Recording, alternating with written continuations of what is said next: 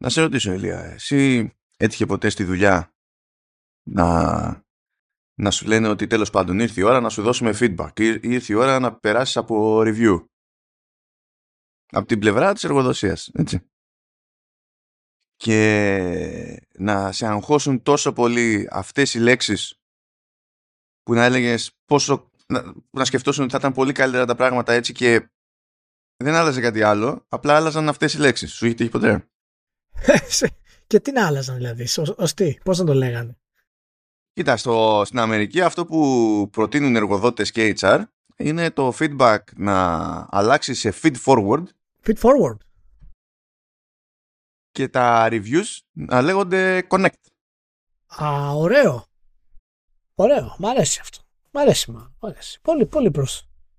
Δεν ήξερα ότι όταν, όταν λες σε κάποιον ότι, περνάς από, ότι θα περάσει από αξιολόγηση, δεν ήξερα ότι το, τον άγχωνε η λέξη αξιολόγηση και όχι η διαδικασία της ε, αξιολόγησης. Είναι, είναι πώς θα σου κάτσει. Άμα άλλος δεν μπορεί, Επίσης, τι σημαίνει feed forward; Τι έννοια είναι αυτή; Εντάξει, σε αυτά οι Αμερικάνοι είναι καλύτεροι. Ρε. Feed forward είναι, είναι, είναι πολύ σωστό. Είναι πολύ ωραίο. Πολύ ωραίο. Μην ψάξεις να βρεις νόημα. Είναι. Πιάσε το marketing να πει όπως ακούγεται. Γεια σας, γεια σας. Καλώς ήρθατε Vertical Slice 229. Το πέτυχα αυτή τη φορά. Γίνομαι όλο και καλύτερος. Ηλίας Παπάς από Νορβηγία, Μάνος Βέζος από Ελλάδα και είμαστε έτοιμοι για ένα ακόμα vertical ε, της εβδομάδας το οποίο θα βγει και αυτό ε, Παρασκευή για να κοσμήσει το Σαββατοκυριακό σας με έναν εξαιρετικό τρόπο. Τι κάνεις πάνω; Είμαι εντάξει, εγώ είμαι σε κάψιμο τρελό. Τώρα παίρνω την τζούρα. Πήρα την πρώτη τζούρα από το δεύτερο καφέ. Ο πρώτος καφές έφυγε σε 20 λεπτά. Ε, υπάρχουν προβλήματα. Απλά ελπίζω να λειτουργήσω. Θα δούμε. το θαύμα είναι ότι τέτοιο στον ελεύθερο, στον ελεύθερο μου χρόνο. Λόλ, όταν υπάρχουν κάπου 20 λεπτά, βάζω Zelda και δεν ξέρω τι έχω πάθει. Αυτό το παιχνίδι μου, μου έχει καταλήξει αγχολητικό. Ναι, είναι, είναι αγχολητικό. Είναι αγχολητικό. Το Zelda. Ε, έχει, κάτι, έχει κάτι ιδιαίτερο. Ε, σε αντίθεση με το Elden Ring, παραδείγματος χάρη, που δεν είναι αγχολητικό, είναι καταστροφικό. Μα δεν καταλαβαίνω γιατί δεν είναι αγχολητικό. λοιπόν, να ξεκινήσουμε με ένα ακόμα follow-up στο γενικότερο χαμό που έχει γίνει με το Baldur's Gate αλλά και το Starfield. Δύο από τις μεγαλύτερες κυκλοφορίες της χρονιάς. Και φυσικά το Starfield πολύ σημαντική για την ε, κονσόλα της Microsoft αλλά γενικότερα και για το business plan του, του Game Pass. Ε, είναι γνωστές οι ενστάσεις που έχω για το πώς οι κριτικοί έχουν βαθμολογήσει το Baldur's Gate 3. Τις έχω αναφέρει ούκο λίγες φορές σε σημείο που έχω γίνει εκνευριστικός και μπορώ να πω ότι ε, νομίζω ότι σε κάποιο βαθμό δικαιώνομαι από την άποψη ότι το 97 είναι πάρα πολύ ψηλό. Να σημειώσω επίσης ότι το PlayStation ε, στο PlayStation είναι επίσης ο, πλέτε, ο, επίσης ο τίτλος με τη μεγαλύτερη βαθμολογία όλων των εποχών. Αυτό θα μου πεις δεν λέει πολλά, είναι και δύο χρόνια, αλλά δεν θυμάμαι να έχει πάρει άλλο τίτλος στη Sony τόσο ψηλή βαθμολογία γενικότερα. Οπότε απλά το σημειώνω και αυτό ότι και στην κονσόλα της Sony είναι ο τίτλος με την υψηλότερη βαθμολογία που έχει υπάρξει ποτέ. Και φαντάζομαι ότι αυτό δεν ενοχλεί τους φανατικούς στη Sony, επειδή μέχρι στιγμής δεν υπάρχει άλλη κονσόλα. Το ναι, ναι. ναι. Ε, μόλις, μόλις βγήκε για το Xbox, κατά βάση πιθανότητα θα αρχίσουν και αυτοί να το μειώνουν. Ε, γιατί και στο Xbox να βγει ε, θα είναι επίσης ο τίτλος με τη μεγαλύτερη βαθμολογία στην ιστορία της κονσόλας. Στην ιστορία της κονσόλας. Σίγουρα αυτό. Καλά, ιδιαίτερα με τα τελευταία χρόνια που δεν έχει ιδιαίτερα πολύ βαθμολογίες ε, κυρίως στα AAA της Microsoft. Μέσα σε όλο αυτό λοιπόν το, το χαμό ε, μου έστειλε ένα μήνυμα ο Γιώργος ο Γρήβας, ο θρηλυκός Γιώργος Γρήβας του, του user και μια από τις μυθικές φυσιογνωμίες της μεσογραφία στην Ελλάδα που ε, ακόμα είναι, είναι μάχημος σε ένα βαθμό και θα αναφέρω, μου έστειλε να δω κάτι που ετοιμάζει, αλλά δεν θα πω περισσότερα. Θα το αναφέρουμε στο podcast όταν είναι ready και τα λοιπά, για να μπορέσει ο κόσμος να το, να το απολαύσει. Ε, οπότε ε, να πω ότι ε, ο, ο Γιώργος ο ε, μαζί με τον Νίκο Παπακοσταντίνου είναι κατά τη γνώμη μου οι δύο άνθρωποι με τη μεγαλύτερη εξειδίκευση στην Ελλάδα, στο, τουλάχιστον που είχαν πρόσβαση σε media, σε, που, σε, σε, σε CRPG. Σε, σε, και δει σε CRPG. Σε, ειδικότερα σε CRPG και σε RPG γενικά. Τώρα μην το ξεχάσω. ε, πόσο άκυρο όρο είναι το CRPG. CRPG. Computer RPG. Είναι έτσι που ξεκίνησε μάλλον. Τώρα τι να κάνουμε. Έτσι, έτσι ξεκίνησε αυτό το πρόβλημα. Και console RPG και CRPG. Έτσι είναι. Ε, ε, εν τέλει μέσα στα χρόνια το CRPG έγινε design στόχος. Έγινε σχεδιασμός έτσι το CRPG. Όταν λέμε CRPG σήμερα ε, εννοούμε ε, ένα ειδικά σχεδιασμένο παιχνίδι που ακολουθεί πολύ συγκεκριμένες συνθήκες. Παραδείγματος χάρη το Dragon Age Origins θα το πεις CRPG. Το Dragon Age Inquisition δεν θα το πεις CRPG όμως. Θα το πεις feed forward. Ε, θα το πεις ε, connect. Connect. ε, το, το Baldur's Gate θα το πεις φυσικά το 1 και το 2 θα τα πεις CRPG. Το Pillars of Eternity θα τα πεις CRPG. Και φυσικά το Baldur's Gate το 3 θα το πούμε CRPG. Ιδιαίτερα γιατί έχει διάφορες έτσι διάφορα έτσι μειονεκτήματα όσον αφορά στο σχεδιασμό τους στην κονσόλα. Παραδείγματος χάρη δεν μπορείς να κουνήσεις την κάμερα 360 και πάνω κάτω. Ε, όταν, όταν κουνάς την κάμερα για να κοιτάξεις πάνω, ε, η κάμερα ανεβαίνει σε top-down view αρκετά. Ε, anyway, αυτό είναι λίγο εκτός, εκτός θέματος. Δεν, δεν δημιουργεί μεγάλο πρόβλημα στο παιχνίδι. Απλά θα ήταν πιο ωραίο να μπορείς να έχεις ελευθερία να κινείς την κάμερα όπως θέλεις, να απολαύσεις τα, τα γραφικά. Αλλά είναι μέρος του σχεδιασμού της μηχανής αυτός, οπότε εντάξει. Anyway, μου έστειλε ένα μήνυμα λοιπόν ο, ο Γιώργος Ογριβάς ε, λέγοντάς μου ότι έτσι όπως το παρουσιάζω είμαι αρκετά αυστηρός με τον Baldur's Gate 3 συγκριτικά με το, με το Starfield. Και θέλω να ξεκαθαρίσω κάτι σε αυτό το πράγμα, ότι μάλλον δεν το, δεν το έθεσα εγώ σωστά, ότι όταν αναφέρομαι για το Baldur's Gate 3 αλλά και το Starfield, ε, δεν κάνω μεταξύ τους σύγκριση. Και το Baldur's Gate 3 είναι σαφέστατα πιο μοντέρνο σχεδιαστικά και έχει πολύ μεγαλύτερη φιλοδοξία από το Starfield. Αυτά είναι διαφορετικά, δεν τα συγκρίνω μεταξύ τους. Το Starfield έχει πολύ καλά στοιχεία και έχει κρατήσει το, τη μαγεία της Bethesda ως ένα βαθμό αλλά δεν την έχει πραγματικά μεταφέρει στη νέα γενιά και λόγω του όγκου έχουμε πολύ περισσότερα loading screens τώρα και γενικά η εξερεύνηση είναι αρκετά ε, διάτρετη. Δηλαδή μπορείς πολύ εύκολα να την προσπεράσεις ανοίγοντας ένα loading, ένα fast travel από τη μία εξερεύνηση στην άλλη στην ουσία. Ε, το Baldur's Gate 3 δεν το έχει αυτό. Φυσικά το Baldur's Gate 3 είναι πολύ μικρότερο σε, σε έδαφος από το, από το Starfield, αλλά είναι πολύ πιο πυκνό όσον αφορά την ποιότητα πούμε, των, των διαλόγων, του σεναρίου και των επιλογών που έχεις με τους companions κτλ.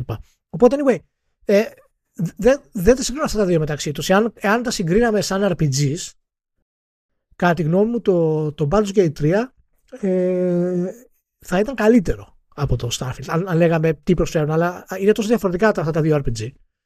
Μα εγώ νομίζω ότι αυτό που συγκρίνει είναι την προσέγγιση στην αντιμετώπιση. Όχι. Ναι, ναι, ναι, ναι, ναι αλλά μπορεί να μην, να μην το ε, ε, από κόσμο, άσχετα με το τι. Τέλος πάντων, okay. Ναι, ναι. Ε, η... Αλλά τέλος πάντων, αυτό το, το μήνυμα του Γιώργου, γιατί πάντα το εκλαμβάνω υπόψη, με, με έφερε στο σημείο να ξαναπροσπαθήσω να ε, αρχίσω το Baldur's και 3 από την αρχή. Πολύ πιο προσεκτικά από ό,τι το ξεκίνησα, γιατί η αλήθεια είναι όταν το ξεκίνησα ήταν τρία παιδιά εδώ και γενικά ήταν ένας χαμός και αποφάσισα να ξεκινήσω ε, εκ νέου ε, στο PC προσέχοντας και την τελευταία λεπτομέρεια της δημιουργίας του χαρακτήρα μου, πώς θα τα παρουσιάσω κτλ. Και είμαι τυχερός που μπορώ να το παίξω στο, στο GeForce Now που είναι τα πάντα απίστευτα γραφικά και 4K και χωρίς να έχω κανένα ιδιαίτερο πρόβλημα ούτε στα frames ούτε τίποτα είναι δηλαδή σαν βούτυρο που λέμε Λοιπόν, ο Γιώργος είπε ότι το πολύ ωραίο ότι υπάρχει πιθανότητα πολλές φορές το, η, η μανία που, που βγάζουμε ενίοτε για το πώς οι κριτικοί πλησιάζουν τις βαθμολογίες να δημιουργεί, ξέρεις, ένα, μια ομίχλη στο πώς αισθανόμαστε για έναν τίτλο. Και κατά τη γνώμη μου δεν, δεν πέφτει ιδιαίτερα έξω. Ε, το έχω πάθει αυτό αρκετές φορές και το τελευταίο καιρό το έχω παθαίνω περισσότερο από ότι συνήθως και γι' αυτό άλλωστε σου είχα πει και τις προάλλες πριν καιρό ότι ξέρεις από την κριτική επισήμως έχω φύγει γιατί δεν έχω δυνατότητα να κάνω αυτές τις υπερβάσεις και να μείνω πιο ok τουλάχιστον στο μυαλό μου έτσι. Όπως θα ήθελα ας πούμε να είμαι αντικειμενικός επηρεάζομαι πολύ πιο εύκολα ε, και ίσως χάνω το στόχο πολλές φορές. Θέλω λοιπόν να πω ότι υπάρχει, παίζοντας το για το 3 ξανά, με πολύ μεγάλη προσοχή, ε, έχω ήδη βάλει ας πούμε ξανά άλλες 15 ώρες. Ε, έχω δει ότι ε, είναι δεν γλιτώνει τα μειονεκτήματα που είχα δηλώσει για όσον αφορά τα CRPG. Δηλαδή έχει την ίδια ροή που έχουν τα κλασικά CRPG. Δηλαδή ο χαρακτήρας σου είναι αμήλυτος, οι εκφράσεις του είναι ξέρεις, λίγες, οι επιλογές του πώς μιλάω στους χαρακτήρες έχουν να κάνουν απλώς με, με διαλόγους, δεν υπάρχει δηλαδή κάποια ροή όμορφη, κάποια κινηματογραφική ροή κτλ. Παρ' όλα αυτά, γυρίζοντας το ανάποδα και προσπαθώντας να δω σε αυτές τις περιπτώσεις τα καλά που κάνει, κατάφερα και είδα και με πολύ διαφορετικό μάτι το πόσο κινηματογραφικό όντως είναι στην απόδοση ε, μιας ιστορίας και στο world building τα δύο σημεία τα οποία ε, ιδιαίτερα το world building γιατί όντως είχε καλούς διαλόγους και σχετική κινηματογραφικότητα ε, ήταν από τα αρνητικά μου σημεία. Και αυτό είναι κάτι το οποίο θέλω να το πάρω πίσω σαν, ε, καλά δεν ενδιαφέρει κανένα τώρα μεταξύ μας κάνουμε την κουπέδα αυτή. Ε, και μπορώ να πω ότι ε, έχει αρχίσει να με κερδίζει πολύ περισσότερο από αυτό που περίμενα αρχικά. Και αυτό όχι γιατί το παιχνίδι απαραίτητα βελτίωσε εκεί που πίστευα ότι είχε μειονεκτήματα, αλλά γιατί άλλαξα πολύ απλά τον τρόπο που προσέγγισε τις επιτυχίες του. Και ακόμα και οι παλιές καραβάνες, ε, όπως ε, είμαι εγώ ας πούμε και, και εσύ, ε, είναι, είναι καλό και ακόμα χρειαζόμαστε δηλαδή ε, αρκετή προσπάθεια στο να αλλάζουμε πολλές φορές το mentality για να μπορούμε να, ε, να δούμε κάτι κάτι διαφορετικά παρότι έχουμε την, την εμπειρία. Οπότε ε, αυτή τη στιγμή που το παίζω μπορώ πραγματικά να δω, έχω αρχίσει και βλέπω πολύ περισσότερο τα επιτεύγματά του τα οποία είναι πολύ ανώτερα από αντίστοιχα του Starfield αν κάνουμε αυτή την άμεση σύγκριση, αν θελήσουμε να την κάνουμε δηλαδή. Εξού και γιατί είπα ότι είναι πολύ πιο μοντέρνο σχεδιαστικά και είναι αναμφίβολα ε, όπως εξελίσσεται. Ελπίζω να φτάσει και μέχρι το τέλος το καλύτερο CRPG που έχουμε παίξει ποτέ. Και το λέω αυτό γιατί ήμουνα και αρχικά μιλώντας με τον Νίκο Παπακουσταντίνου ε, είχαμε φτάσει στο συμπέρασμα ότι συγκριτικά με το θέμα της ατμόσφαιρας το Baldur's Gate 2 παραμένει αξεπέραστο σε αυτό που προσφέρει σαν ατμόσφαιρα. Και ενώ παραμένει αυτό ως γεγονός γιατί το Baldur's Gate 2 είναι πιο σκοτεινό γενικά ε, σαν παιχνίδι το χτίσιμο γενικά που επιδιώκουν οι χαρακτήρες με το εξαιρετικό animation, τις εκφράσεις τους, αλλά και το, το γράψιμο που παραμένει όχι στα επίπεδα του Witcher, αλλά είναι πολύ καλό για αυτό που θέλει να κάνει στον κόσμο του D&D. Ε, νομίζω ότι ε, μπορούμε να πούμε ότι το, το Baldur's Gate 3 θα, θα περάσει στο καλύτερο CRPG που έχουμε δει και για αυτούς τους λόγους που είπα και όχι μόνο ε, απλά και μόνο για, για, την τεχνική του πούμε, αρτιότητα σε σχέση με άλλα CRPG, την κινηματογραφικότητα που έχει κτλ. Γιατί έχει ακόμα έτσι χαζομαρούλες στα animation και τέτοια, αλλά καμία σχέση με τα, με τα κλασικά RPG.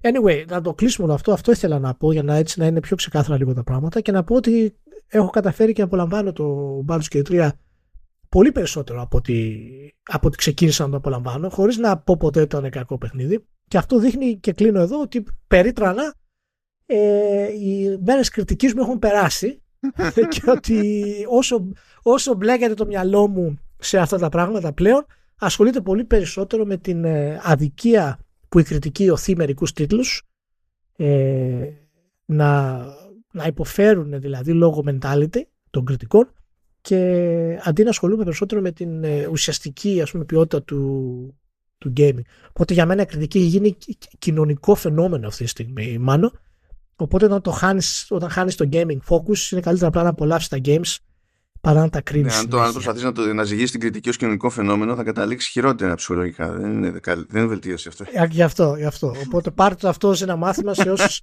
σε όσους αρχίζουν και βλέπουν τα πράγματα πολύ αρνητικά μερικές φορές και τρελαίνονται, μην, μην, μην, μην, μην, πάθετε την, μην πέσετε στην παγίδα που, που έπεσα εγώ και είμαι σίγουρος ότι και άλλοι κριτικοί, χρόνιοι κριτικοί και έχουν πέσει αρκετές φορές σε αυτή τη φάση. Αυτό ήθελα να πω. Φιλιά πολλά στο, στο Γιώργο, το οποίο πάρα τον ακούω όταν μου στέλνει μηνύματα να είσαι καλά, Γιώργο.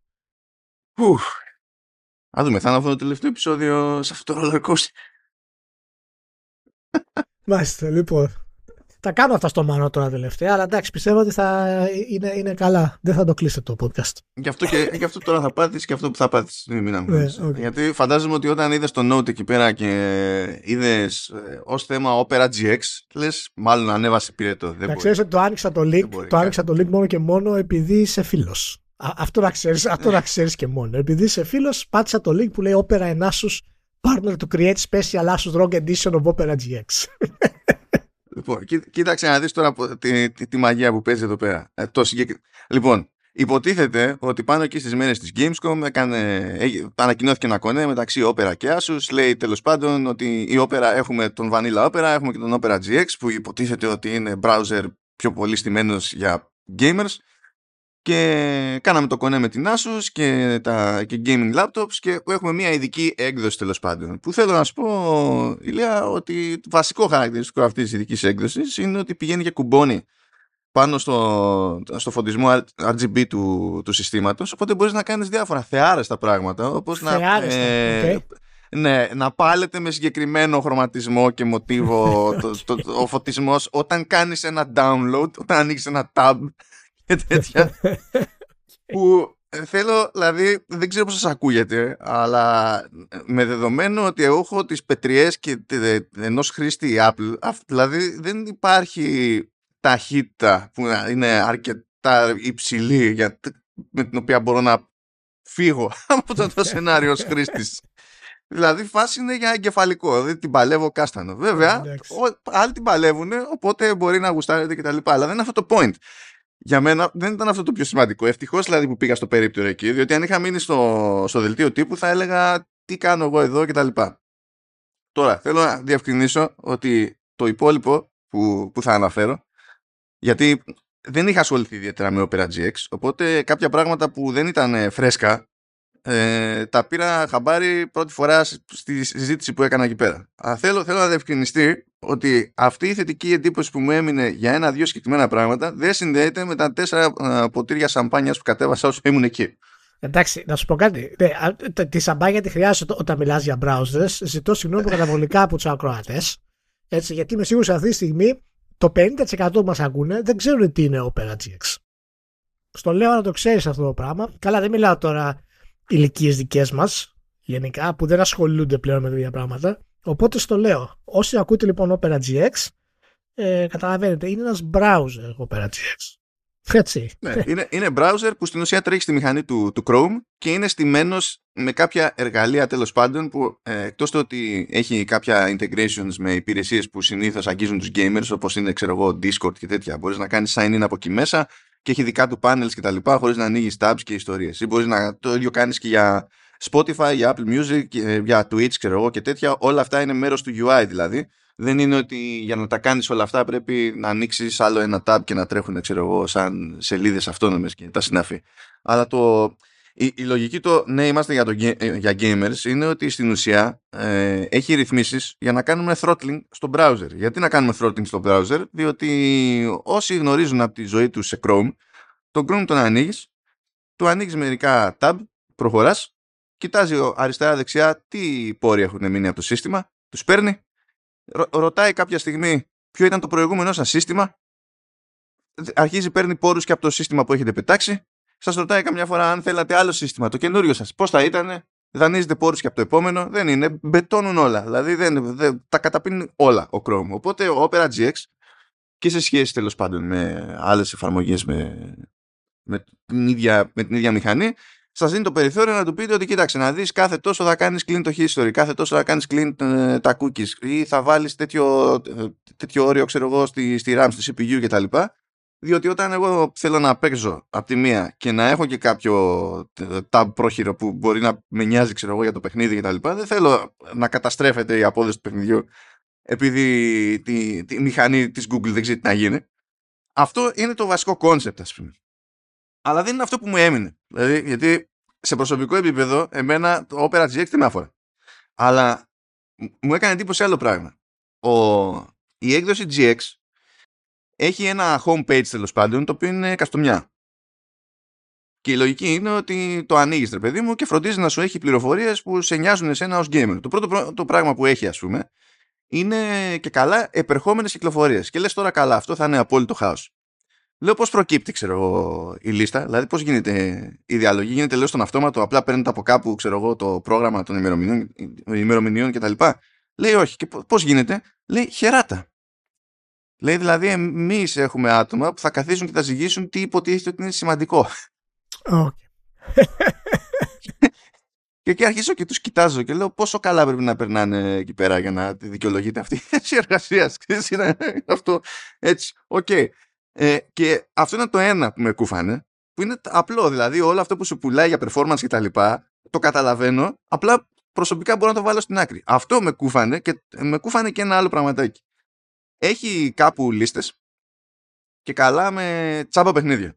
Έχει δύο λίστες με τσάμπα παιχνίδια. Λέω γιατί δύο λίστες με τσάμπα παιχνίδια; Ε, και λέω, όταν λέτε τσάμπα παιχνίδια, προφανώς λέω εδώ πέρα θα είναι τίγκα στο free to play, γιατί έχουμε πήξει το free to play. Μου λέει, όχι, όχι, όχι, όχι. Έχουμε μία, ε, μία σειρά που δείχνουμε που είναι τα free to play ξέχωρα, αλλά όταν, ε, στην άλλη σειρά που έχουμε από πάνω, δεν θυμάμαι αν είναι από κάτω από πάνω, όταν λέμε δωρεάν παιχνίδια, εννοούμε παιχνίδια που όντως λόγω έκπτωσης έχουν πέσει σε φάση 0. Τα ξεχωρίζει αυτά τα δύο. Οπότε αν θέλεις να πάρεις χαμπάρι τι μπορείς να, να καβατζώσεις τσάμπα, δεν σου πετάει έναν εμετό ας πούμε που, που είναι free to play μαζί με, με προσφορές και μπορείς να τα φιλτράρεις εσύ όπως νομίζεις έχει να τα βάλεις και σου, δεν σου δείχνει καν ούτε μόνο από PC. Δηλαδή έχει να φιλτράρεις ένα κονσόλα ξέρω εγώ και ό,τι να είναι. Οπότε αυτό το πράγμα, αν είστε από αυτούς τους fiends τέλος πάντων που κυνηγάνε τα giveaways και τα συναφή ξέρω εγώ ε, συστηματικά, ε, στην ουσία είναι ένας τρόπος να ψάχνετε λιγότερο την πληροφορία και να σας βρίσκει εκεί πέρα. Και αυτά μου φάνηκαν όντως πρακτικά για τον gamer με τη τυπική, ας το πούμε, θες να την κάνει τυπική νοοτροπία. Δηλαδή, θεώρησα ότι αυτά είναι χρήσιμα πολύ πριν γίνουν τα τεχνικά άλλα του όπερα χρήσιμα. Οπότε δεν ξέρω, τουλάχιστον αυτές οι λεπτομεριούλες μπορεί, να, μπορεί να σας βολέψουν. Δηλαδή, έπιασε τον αυτό μας σκέφτεται ότι μπορεί να έχει ένα νόημα να έχω τον installation μόνο και μόνο για να παίρνω χαμπάρι πιο εύκολα κάποιες προσφορές. Μάλιστα. Ναι. Ωραία. Άρα, ναι. Ε, η σαμπάνια πήγε κάτω το ξεροσφύρι. Ε, φαντάζομαι. Ε, η αλήθεια είναι. Ναι. Είχα τέτοιο. Να σου πω κάτι. Μη είχε συνεπάρει ένα ε, software engineer που είχαν εκεί πέρα και μου έδειχνε, ξέρω εγώ, λέει: Έχουμε mods για το Opera GX. Mods.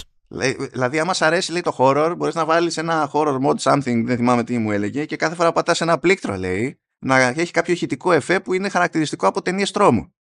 Και τον κοιτάζω. Ε, οκ. Τον κοιτάζω και του, και του λέω, why? Και με κοιτάζει dead stare, έτσι. Και μου λέει, because why not; Καλά, φαντάζομαι αυτό είναι η τέτοια. αυτά είναι τα 10 λεπτά που περνάει για, να, για διασκέδαση ο, ο εν λόγω software engineer. αυτή, είναι, αυτό, αυτή είναι η Κυριακή του δηλαδή. είχα λιώσει, είχα, είχα λιώσει στο γέλιο. Πραγματικά είχα λιώσει στο γέλιο. Έτσι. Τέλος πάντων, υπάρχουν και πιο τραγικά που είπε το άτομο και λέω να τα αφήσω εκτός αέρα. Αυτά είναι καλύτερα για face to face. Μην μου πεταχτεί κανένας, γιατί έχουμε και εκείνο γνωστό στη, στην Opera. Μην πεταχτεί κανένας και μου πει Φιλαράκι μας έκαψες. Ναι.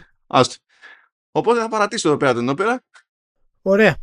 Δεν, δεν περίμενα να έχουν συμβεί όλα αυτά. Αλλά τέλος πάντων, OK. Okay. Λοιπόν, πάμε τώρα να γελάσουμε με άλλα πράγματα. Καλά, αυτό εντάξει, αυτό δεν είναι αστείο.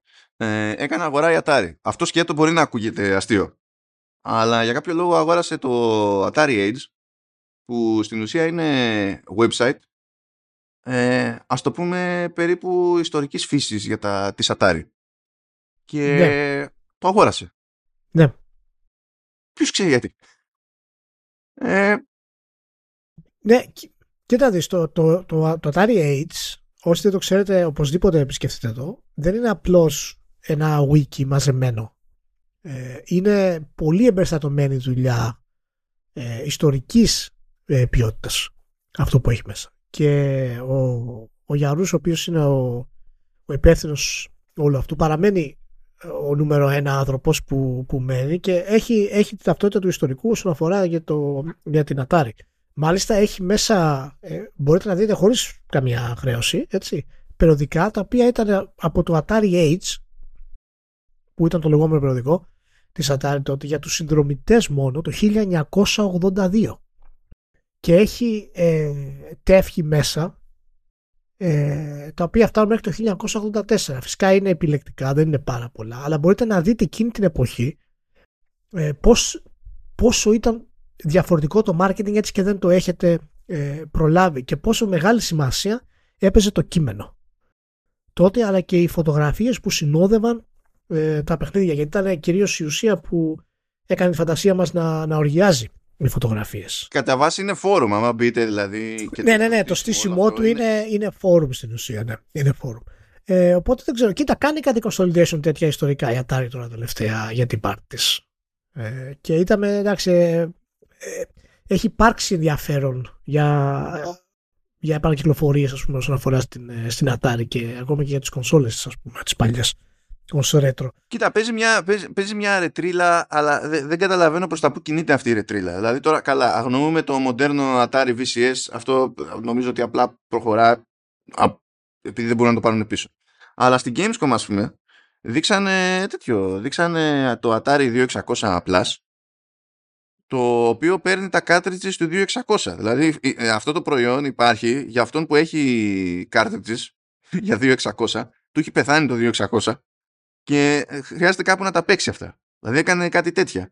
Έχει κάνει, ε, εκεί που έχει κάνει καλή δουλειά είναι ότι έχει πιάσει διαφορετικούς τίτλους κλασικούς της ας πούμε ε, και με outsourcing σε άτομα που έχουν τέλος πάντων επαφή με το, με το retro έχει βγάλει εκδόσεις Reforged και αυτές συστηματικά μέχρι στιγμής είναι καλές εκδόσεις όντως, δηλαδή δεν είναι μούφες, είναι, είναι, είναι καλές δουλειές. Απλά όλο αυτό μαζί, ξέρεις, καταλαβαίνω ότι συνδέεται από το concept του retro αλλά δεν πιάνω ποια είναι ποιο, τι προορισμό φαντάζεται μες στο κεφάλι της η σύγχρονη Atari τέλος πάντων. Αυτό, δηλαδή τα κάνουμε όλα αυτά. Μπορεί να, μπορεί να θέλει να δημιουργήσει κάτι ιστορικό συγκεκριμένο και μαζεύει όλη, την, ε, όλη τη δουλειά που έχουν ρίξει οι φίλοι του τόσο καιρό και είναι κάτι το οποίο λείπει από τις εταιρείες αυτό το πράγμα.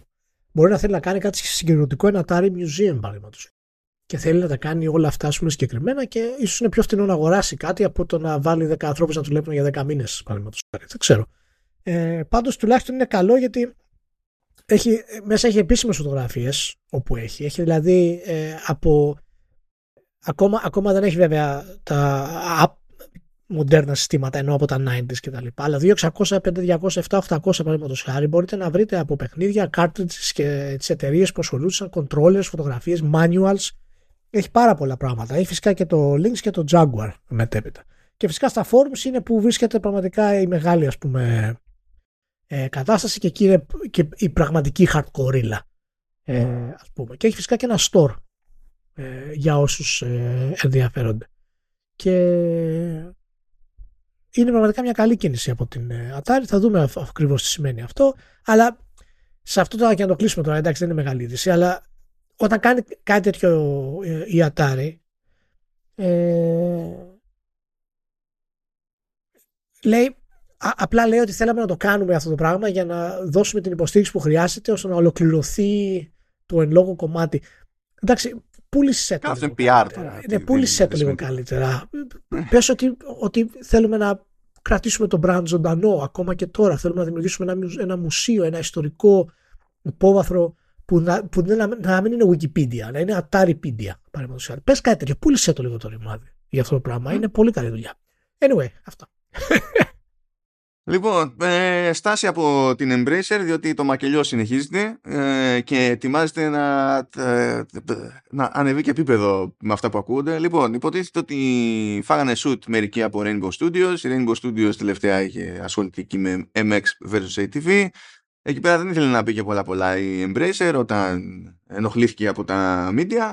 Αλλά τέλος πάντων την έχουν κάνει διάφορα άτομα από εκεί. Είναι στο πλαίσιο του κοιτάζουμε να συμμαζέψουμε το κόστος τώρα που δεν μας κάτσανε τα άλλα δύο δις από Σαουδική Αραβία. Ε, αυτό που δεν περίμενα είναι ότι ε, ψάχνονται να δουν τι να κάνουν με την Gearbox. Και λέει ότι ε, συζητάνε ό,τι πιο ενδεχόμενο να είναι. Δηλαδή το να κάνουν πώληση ε, ή και το να στην ουσία να καταλήξει ανεξάρτητη. Να σηκωθεί και να φύγει η Gearbox κάπως δηλαδή να... Τι, τι έκανε η Bungie; Και σηκώθηκε για τη Microsoft σε κάποια φάση και στάθηκε μόνη της πριν αγοραστεί πάλι από τη, από τη Sony κάτι, κάτι τέτοιο.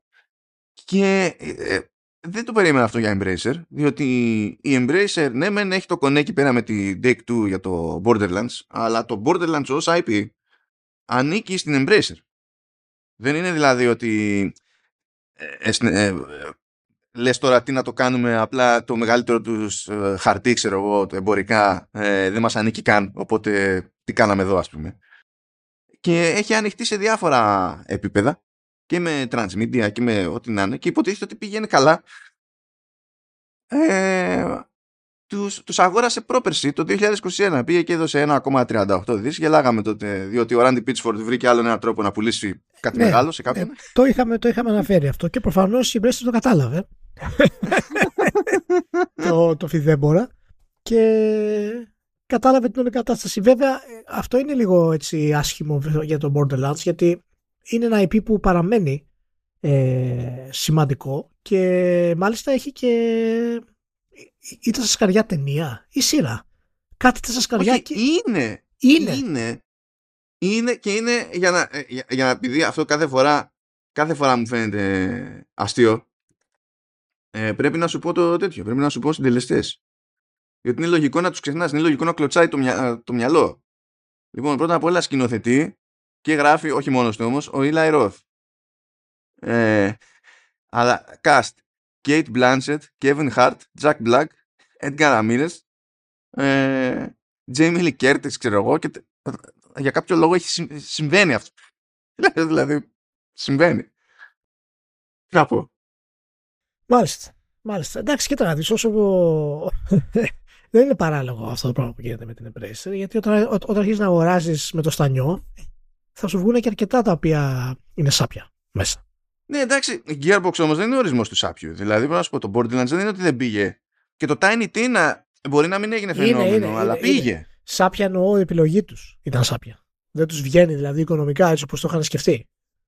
Και μάλλον τώρα δεν έχουν άλλη επιλογή από το να το κάνουν. Γιατί, γιατί προφανώς το να αγοράζεις μια εταιρεία και να την ξαναπουλάς, χάνεις. Έχεις χασούρα. Δεν υπάρχει περίπτωση να την πουλήσεις και να βγάλει κάτι μεγαλύτερο μέσα σε δύο χρόνια. Εκτός αν ε, βγάλει το νέο Zelda, ξέρω εγώ, ή η Gearbox σε δύο χρόνια. Και να ανέβει η αξία της. Οπότε σίγουρα χάνει χρήματα αυτή τη στιγμή ε, η Embracer από την αγορά. Ε, τώρα, ε, ε, ε, την πώληση θέλω να πω, εάν γίνει έτσι, δεν είναι σίγουρη η πώληση της της Gearbox. Όχι, δεν είναι σίγουρο. Το ψάχνουν όμως, το ψάχνουν. Ναι, δηλαδή ναι. δεν είναι σε φάση δεν αγγίζουμε, είναι άμα βγάλει νόημα γιούχου. Ε, θέλω να, να αναλάβω την ευθύνη για τη άστοχη τέλος πάντων σκέψη που είχα σχετικά με την Embracer. Είχα πει κάποτε ότι ξεκάθαρα οι τύποι κάνουν ξέπλυμα χρήματος και απλά κάποια στιγμή θα σκάσει.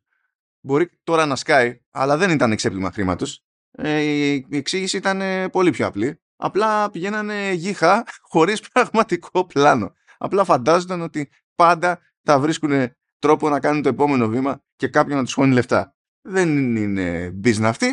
Ε, Είναι, αυτό είναι Βαλκάνια, δεν είναι Βαλκάνια. λάθος μέρος. Λά, λάθος μπάντα. λάθος Καλώς μπάντα. ήρθες, καλώς ήρθες στα Βαλκάνια. το, το γιαπί το πυλοφόρι. Οκ, πάμε. Λοιπόν, επίσης ένα γρήγορο, γιατί εκεί δεν υπάρχει και πολλή πληροφορία βασικά. Ε, υποτίθεται ότι ε, λαμβάνει τέλος η, μπαι- μπαίνει τέλος στη συνεργασία της ESA με τη ReedPop. Υπο- Να θυμίσουμε ότι η ESA ες, είναι η εταιρεία που έχει τέλος, η εταιρεία, ε, τέλος πάντων. Ο οργανισμός που ε, τα- τόσα χρόνια διοργανώνει τη, την E3. Υποτίθεται ότι είχε κάνει ανάθεση στη Ritpop. Η Ritpop προσπάθησε να στήσει την τελευταία, αλλά δεν επιβίωσε τέλος πάντων, δεν προχώρησε αυτή η προσπάθεια. Ε, και τώρα δεν θα συνεχίσει η ESA με τη Ritpop. Είπε επίσης ότι ε, δεν είπε ξεκάθαρα για το. Δεν είπε δεν θα γίνει η 3 το 24, το αφήνει αυτό ακόμα φλού. Είπε όμως ότι δεν πρόκειται να γίνει στο LA Expo Center. Γιατί στην ουσία το αφήσανε εκεί πέρα, να, δηλαδή δεν το μισθώσανε. Συνήθως το μισθώνουν ε, από πριν και τέλος πάντων μετά τρέχουν να το γεμίσουν. Άγνωστο το σε τι θα οδηγήσει όλο αυτό το πράγμα. Έχουμε ακόμα, απλά είναι ένα βήμα ακόμη σε αυτό το, το δράμα. με, ναι, τη, ναι, με την απλά, E3. ναι, απλά εντάξει, πλέον έχει καταντήσει η κατάσταση την τραβά από τα μαλλιά, ας πούμε, υπερβολικά. Έτσι. Δεν υπάρχει ενδιαφέρον από τους μεγάλους για μια νέα E3. Δεν υπάρχει. Ε, είναι όσο και αν με λυπεί το γεγονός, ε, δεν υπάρχει χώρος για αυτές τις εταιρείες να πούνε. Και όλα αυτά τα, η E3 2024 μπορεί να παίξει. Μπορεί να την κάνουμε. Ε, 20 α, μην- εντάξει. Τι να σου πω. Θα είναι καλύτερα. Εντάξει, προφανώς άμα έχει επιχειρηματικό νόημα, ας γίνει, δεν το συζητάω, αλλά ίσως θα ήταν καλύτερα. Το είχαμε ξανασυζητήσει αυτό όταν αναλύαμε την ηθρία σε δύο-τρία επεισόδια συνεχόμενα. Να, να δημιουργηθεί ένα άλλο show. Άλλο branding. Άλλο marketing. Άλλο concept. Και να το παρουσιάσουν εκ νέου στις μεγάλες εταιρείες και να πούνε ότι για να γίνει αυτό θέλουμε την συμμετοχή σας. Καλά, μόνο έτσι. Μα, ακόμα το μαγειρεύουν, αλλιώς δεν υπάρχει ελπίδα. Ναι, ναι, μαζί με τις μεμάδες εταιρείες, ενώ την Nintendo φυσικά τη Microsoft και τη Sony, ε, αλλά και κάποιους επίλεκτους ε, AAA publishers υψηλού επίπεδου, όπως Electronic Arts, παραδείγματος χάρη ή Take-Two, να κάτσουν κάτω και να πούνε τι σας βολεύει, παιδιά, για να μπορέσετε να σπρώξετε τα προϊόντα σας, αλλά και να έχουμε και πρόσβαση δημοσιογραφική. Πώς θέλετε να το κάνουμε; Και αν βρεθεί λύση, καλώς να την να γίνει. Αλλά αυτό εδώ πέρα δόθε, χωρίς την υποστήριξη των μεγάλων, δεν ξέρω αν θα βγει πουθενά μανώ πραγματικά. Δεν, ναι, δεν, δεν βλέπω. Και έχουν και το πρόβλημα είναι ότι ξέρεις, δεν είναι σε πεδίο ελεύθερο και προσπαθούν να ρεφάρουν. Είναι ότι έχουν και τον κύλι να του την μπαίνει μες στη μέση. Ε, ναι, έτσι, έτσι πάει. Έτσι πάει. Α, λοιπόν, Μάλιστα. φεύγουμε και πάμε σε κάτι που γενικά στη ζωή μου δηλαδή δεν περίμενα ότι θα ζήσω και δεν περίμενα να χρειαστεί να το αντιμετωπίσω στα σοβαρά ως θέμα στο vertical. Δηλαδή, στο Command OS που ασχολούμαστε με την Apple είναι λογικό. Ε, αλλά εδώ συνέβησαν πράγματα στην παρουσίαση των νέων iPhone διότι λέει ναι γεια σας έχουμε τα iPhone 15 Pro και Pro Max εκεί βάζουμε καινούριο chipset φέτος είναι το Α17 Pro because reasons δεν θα καθίσω να ασχοληθώ τώρα με το τσιπάκι τι κάνει και αυτό είναι, αυτό είναι για το άλλο show για το Command OS αλλά εκεί που γίνονται όλα αυτά ε, λέει κοίταξτε να δείτε κάναμε κάτι παπάντζες λέει με GPU θα έχουμε hardware ε, accelerated ray tracing τώρα ναι, θα, θα έχουμε, αλλά κινητό είναι πάλι, εντάξει, Ναι. οκ.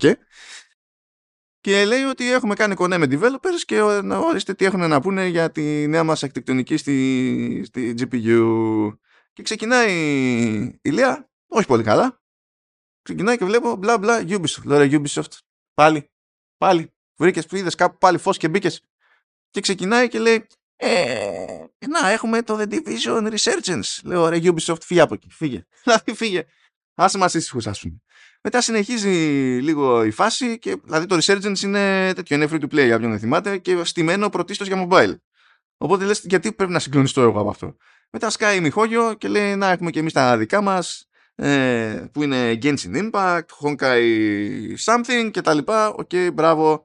Ε, και αυτά ζουν σε mobile κυρίως και δεν συμμαζεύεται. Τώρα βγαίνουν και αυτοί και λένε «Και, τώρα έχουμε πολύ καλύτερο νερό. Δεν, δεν, δεν, δεν μας νοιάζει. Και μετά ξαναφυτρώνει Capcom, Μιλία. Δεν ξέρω αν σου θυμίζει κανένα αυτό. Από πέρυσι. Ε, Η Capcom ε, προχωράει δυνα- δυναμικά. Ναι, ε, ξανασκάει η Capcom και λέει Α, ναι. Θα βγάλω, λέει, το Resident Evil Village για iPhone, για iPhone 15 Pro. Και λέω, wait, what? Και λέει, α, ναι, δεν θα είναι το μόνο που θα βγάλω. Θα βγάλω και το remake του Resident Evil 4. Και λέει, καλά, το, το Village έτσι κι αλλιώς είχε, είχε ανακοινώσει ότι θα βγει σε Mac, έχει βγει. Περιμένουμε το port σε iPad ακόμα και θα έρθει σε iPhone. Το, για το 4 δεν είχε πει τίποτα για Apple hardware, έτσι. Και αυτή η ανακοίνωση του Resident Evil 4 για iPhone ε, πηγαίνει πακέτο με το ότι θα σκάσει και οπουδήποτε αλλού. Θα σκάσει δηλαδή και για iPad, θα σκάσει και για Mac και θα είναι native για Apple Silicon και δεν ξέρω και εγώ τι. Ναι. Και ε, ε, ε, αφού τελειώνει η Capcom, επανέρχεται η Ubisoft και λέει και αυτή ένα, α ναι, ε, το 2024 θα βγάλω και το Assassin's Creed Mirage. Και κοιτάζω πάνω κάτω, αριστερά, δεξιά, λέω τι συμβαίνει; Τελειώνει το event, βγαίνει δελτίο τύπου από, από την Kojima Productions και λέει θα βγάλουμε το Death Stranding που είχαμε πει ότι έρχεται σε Mac και τέτοια, θα το βγάλουμε και εμείς και σε iPhone. Και φτάνουμε σε μια κατάσταση όπου θα βγουν για συγκεκριμένα smartphones καλά, το The Division δεν μπορώ να το πάρω σοβαρά τέλος πάντων Assassin's Creed Mirage Death Stranding Resident Evil 4 και Resident Evil Village με τα expansion και τα τέτοια. Okay. Και ότι, ε, τι παίζει, τι παίζει εδώ πέρα, ποιος τον πήρε έτσι πατριωτικά; Φοβερά, φοβερά πράγματα, φοβερά πράγματα από την άποψη ότι αυτά τα παιχνίδια δεν βγαίνουν σε άλλα smartphones και άλλα tablets. Δεν προβλέπεται να βγουν εύκολα ή γρήγορα σε άλλα smartphones, σε άλλα tablets. Και όσοι ήθιστε σε τέτοιες περιπτώσεις από business Apple, με αστερίσκο στο, στο Village, με ευθύνη της Apple βασικά και όχι της Capcom, το, όταν θα σκάσει το Resident Evil 4, θα είναι, θα είναι universal. Θα το πληρώνεις μία φορά και θα έχεις όλες τις εκδόσεις για Apple hardware. Και για Mac, και για iPad, και για iPhone. Όπως αντιλαμβάνεστε, θα είναι για πάντα full price αυτό, αυτή η έκδοση. Απλά σας το λέω. Ε. Κανόνισε. Δεν θα πέσει ποτέ. Θα το κάνει και Nintendo αυτό τώρα σιγά σιγά. Οπότε, δηλαδή, ε, ε, ε, λίγο ε, το περίεργο είναι εκεί με το Village, γιατί το Village υποτίθεται ότι έχει βγει ήδη σε Mac και θα βγει ξέχωρα σε iPad και, και iPhone και εκεί θα απολύται όντως ξεχωριστά. Θα έχει και άλλο όνομα, θα λέγεται Resident Evil Village for iOS, ξέρω εγώ. Και σε αυτό ξέρω, ενώ δεν ευκρινίστηκε, ξέρω ότι φταίει η Apple, διότι όταν κάνεις ένα λανσάρισμα και πάρει κωδικό, υποτίθεται το, η εφαρμογή σου, και δεν είναι universal, το σύστημα το δικό της, ηλικιωθώ, δεν σε αφήνει να το μετατρέψεις μετά σε Universal. Οπότε είσαι αναγκασμένος να το βγάλεις στο ξεχωριστό πράγμα. Ναι. Οπότε σε αυτό δεν φταίει η Capcom. Αλλά το zoom εδώ πέρα είναι ότι δεν περιμένω εγώ να τρέχουν τώρα και να κάνουν παπάδες αυτά τα παιχνίδια. Δηλαδή, ακόμα και στο τηλέφωνο θα θέλει upscale για να υπάρχει ελπίδα να επιβιώσει στο, στο, στην ανάλυση της οθόνης, ας πούμε, της στάνταρ.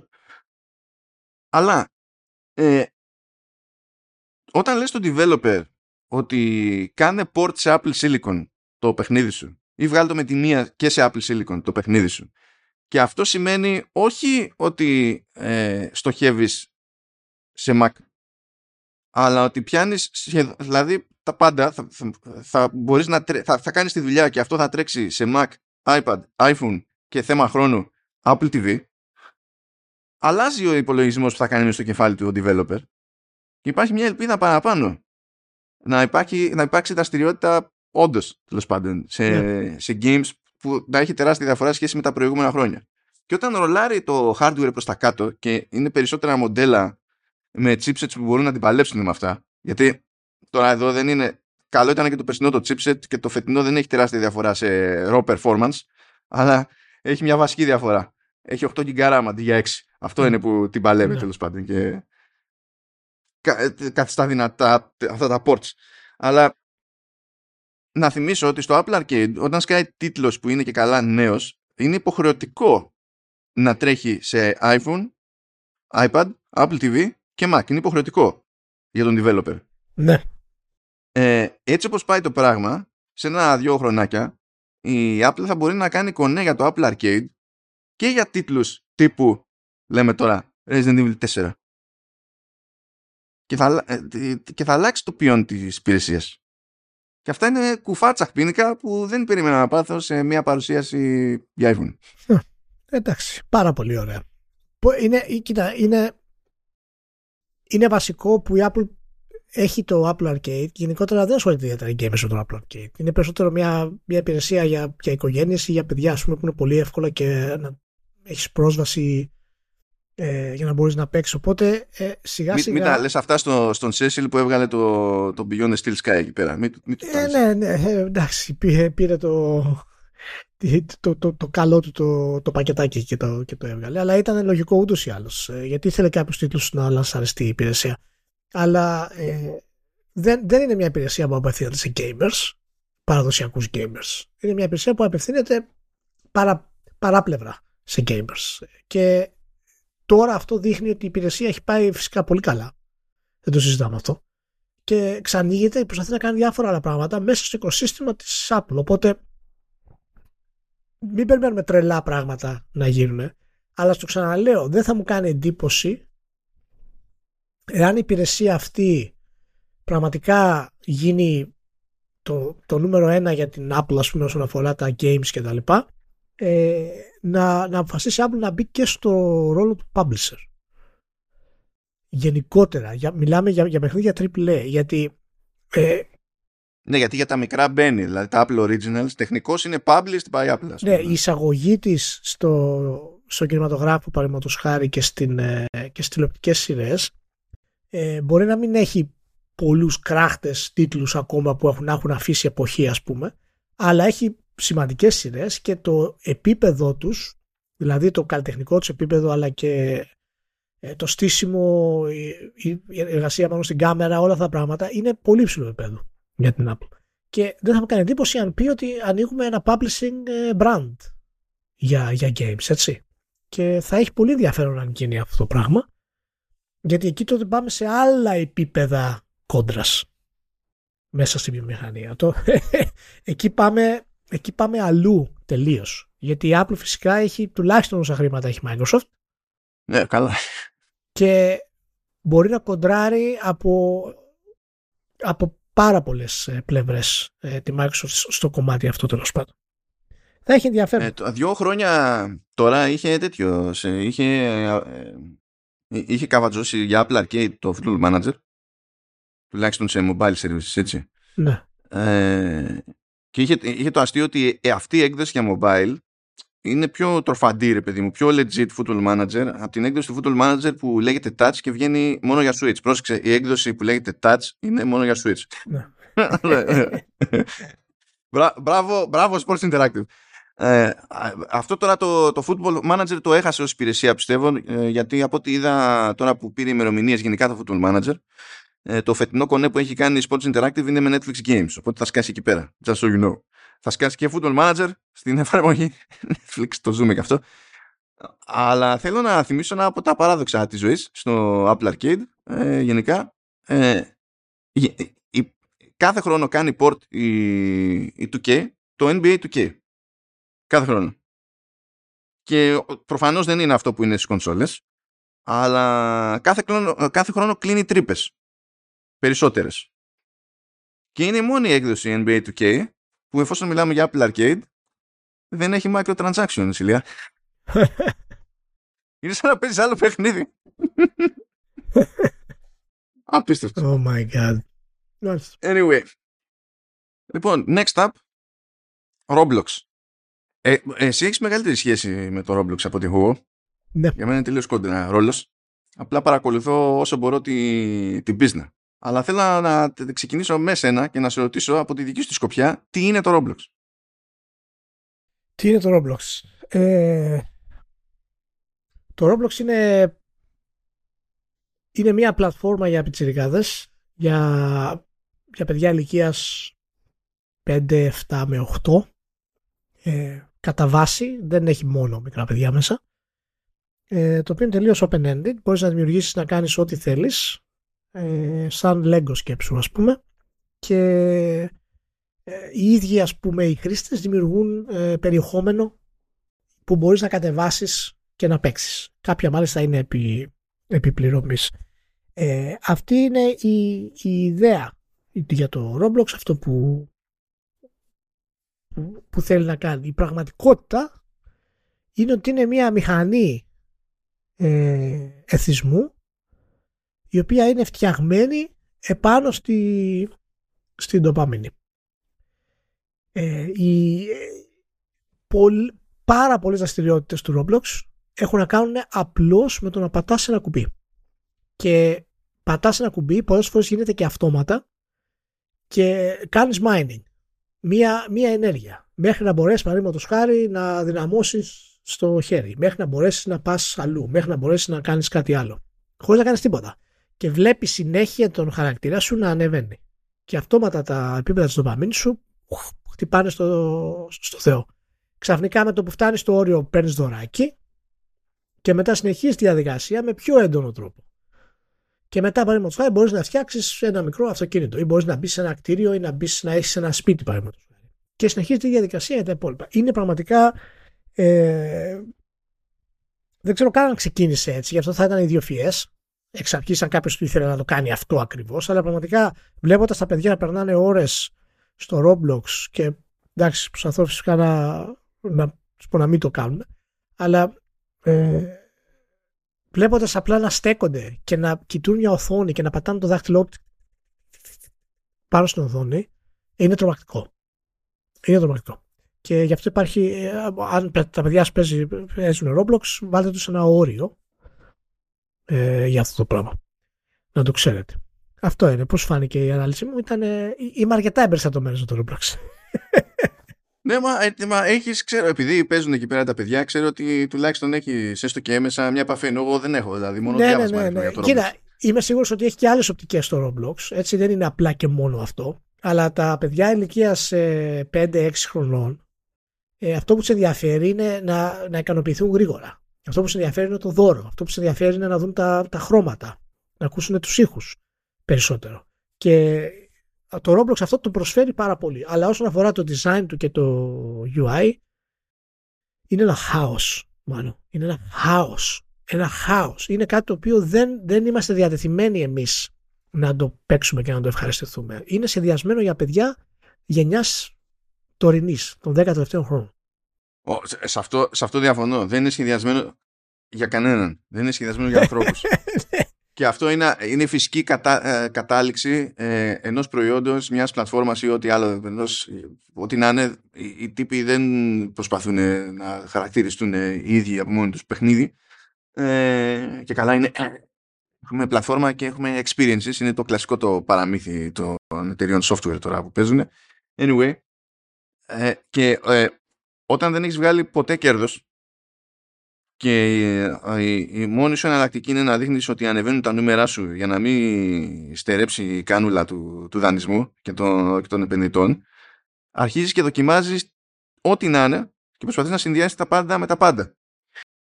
Και στο πνεύμα αυτό υποτίθεται ότι είχε νέα τέλος πάντων για την πλατφόρμα η, η εταιρεία και από εκεί φαίνεται, ξέρεις, του πόσο είναι πειράζουμε εδώ, πειράζουμε εκεί και ελπίζουμε στην φάση. Δηλαδή, π.χ.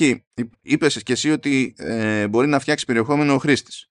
Και μπορεί μάλιστα ε, και να το πουλήσει το περιεχόμενο ο χρήστης. Απλά ε, μπορούσε μέχρι τώρα να φτιάξει κάτι avatars κτλ. Δεν μπορούσε να κάνει κάτι πιο σύνθετο.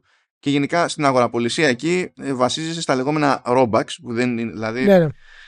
Ε, ε, είναι, ε, είναι το νόμισμα που χρησιμοποιεί η εσωτερική οικονομία. Έχει λίγο ρευστή αντιστοίχηση με το πραγματικό νόμισμα αλλά η λογική είναι ότι δίν, κάποια στιγμή θα δώσει κάπου λεφτά αυτά θα μετατραπούν σε Robux. Άρα έχουν μπει στο σύστημα και αυτό συμφέρει την εταιρεία. Και όταν θέλεις να βγάλεις Robux από το σύστημα πρέπει να το κάνεις με συγκεκριμένο τρόπο εφόσον έχουν μαζευτεί τουλάχιστον τόσα και έχεις σφύρα κτλ γιατί το ζήτημα είναι να μείνει το χρήμα να κυκλοφορεί στο σύστημα και στην τσέπη της Roblox. Αλλά επειδή υπάρχουν developers δεν το λέω ειρωνικά αυτό. Υπάρχουν, πλέον υπάρχουν ομάδες που φτιάχνουν πράγματα. Ε, όχι, και όχι παιδάκια, δηλαδή το έχουν πάρει πιο επαγγελματικά και αυτοί. Ναι, ναι, μα είναι πλατφόρμα. Είναι πλατφόρμα, ναι. δεν είναι απλά. Και φτιάχνουν πράγματα για το Roblox. Ε, έχουν απειβδίσει με την ιστορία με, το, με τα Robux και τους κάνει λοιπόν μια διευκόλυνση και λέει ότι εσείς ε, όταν πουλάτε πράγματα μεταξύ σας που είναι εργαλεία στην ουσία ή assets που μπορεί να τα χρησιμοποιήσει κάποιος άλλος για να κάνει αυτά που είναι στο δικό σας το marketplace που είναι ξέχωρο ε, θα γίνονται οι συναλλαγές λέει κατευθείαν με δολάρια. Πράγμα που σημαίνει ότι είναι πιο εύκολο να βάλετε, πιο εύκολο να βγάλετε και εκεί πέρα δεν έχετε φύρα από τη μετατροπή ε, από και σε Robux. Αυτό λες τέλος πάντων, OK, okay, χαριτωμένο. Ετοιμάζουν επίσης ένα AI chatbot, αυτό έχει δρόμο μπροστά του, το οποίο και θα μπορεί να βοηθά τους developers. Δηλαδή θα μπορείς να κάνεις ερωτήσεις ε, που σχετίζονται με το, με, με το development στο, στο chatbot και στόχος της εταιρείας είναι κάποια στιγμή να μπορείς να το χρησιμοποιήσεις και για την εύκολη δημιουργία assets. Να του πεις δηλαδή, ξέρω εγώ θέλω ένα δέντρο, ξέρω εγώ, που να έχει ύψος τάδε και ξαφνικά στον editor να σου βγάζει ε, αυτό το δέντρο που ήθελες. Αντί να κάθεσαι τέλος πάντων να το παίρνεις από κάπου έτοιμο ή να το φτιάχνεις μόνος σου ή, ή, ή δεν ξέρω κι εγώ τι. Το, το προσπαθούν εκεί πέρα. Δεν ξέρω πώς θα πάνε με το τέλος πάντων σε ποια μοντέλα θα έχει εκπαιδευτεί το πράγμα με τι σόι δεδομένα θα τους κυνηγήσει και αστυνομικά ε, και αυτοί το, το έχουν κατά νου και λέει ότι τέλος πάντων είμαστε σε επικοινωνία και θα πράττουμε αναλόγως, OK. Okay. Ε, ίσως το πιο γιούχου είναι ότι ε, θα αρχίσει να υποστηρίζει video calling με τη διαφορά ότι δεν θα είναι βίντεο, διότι πάλι θα βλέπεις τον, έναν εικονικό χώρο του Roblox, από το experience στο οποίο είσαι, και το avatar σου, αλλά αυτό που θα συμβαίνει μπροστά σου θα, είναι, θα έχει τη λογική video call. Και λέει θα το κάνει αυτό Γιατί στην ουσία τι θέλει, θέλει να σε κρατάει μέσα και να είναι πιο εύκολο να επικοινωνήσει απευθείας χωρίς να χρησιμοποιήσει τρίτους και τα λοιπά. Εντάξει, το Ναι, ξέρουμε. ναι. Και θα κάνει, λέει, και το, την πλατφόρμα αυτή για, για ε, τις κλήσεις, θα, τις, θα την κάνει, λέει, και open source, ώστε να μπορούν να τη χρησιμοποιήσουν και άλλοι.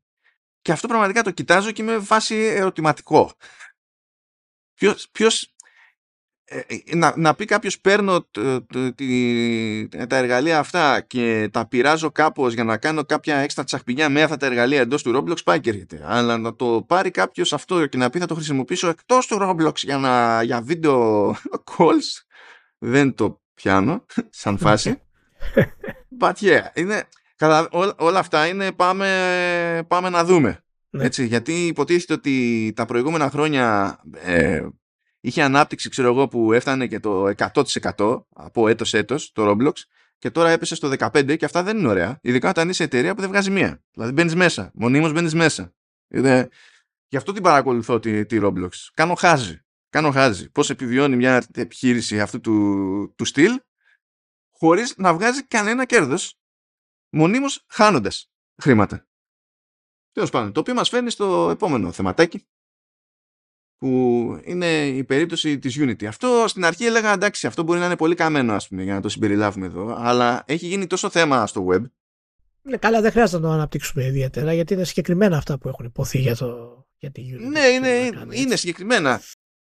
Ε, αλλά ε, έχει, γίνει, έχει γίνει θέμα στα αλήθεια γιατί η Unity σε ποσοστό αν το πάρουμε κυρίως χάρη σε mobile αλλά σε ποσοστό είναι η μεγαλύτερη η πιο διαδεδομένη μηχανή τε- ε, Ναι, ναι, δι- ας το πούμε, διαθέσιμο. γραφικών τέλος πάντων στον κόσμο. Έτσι.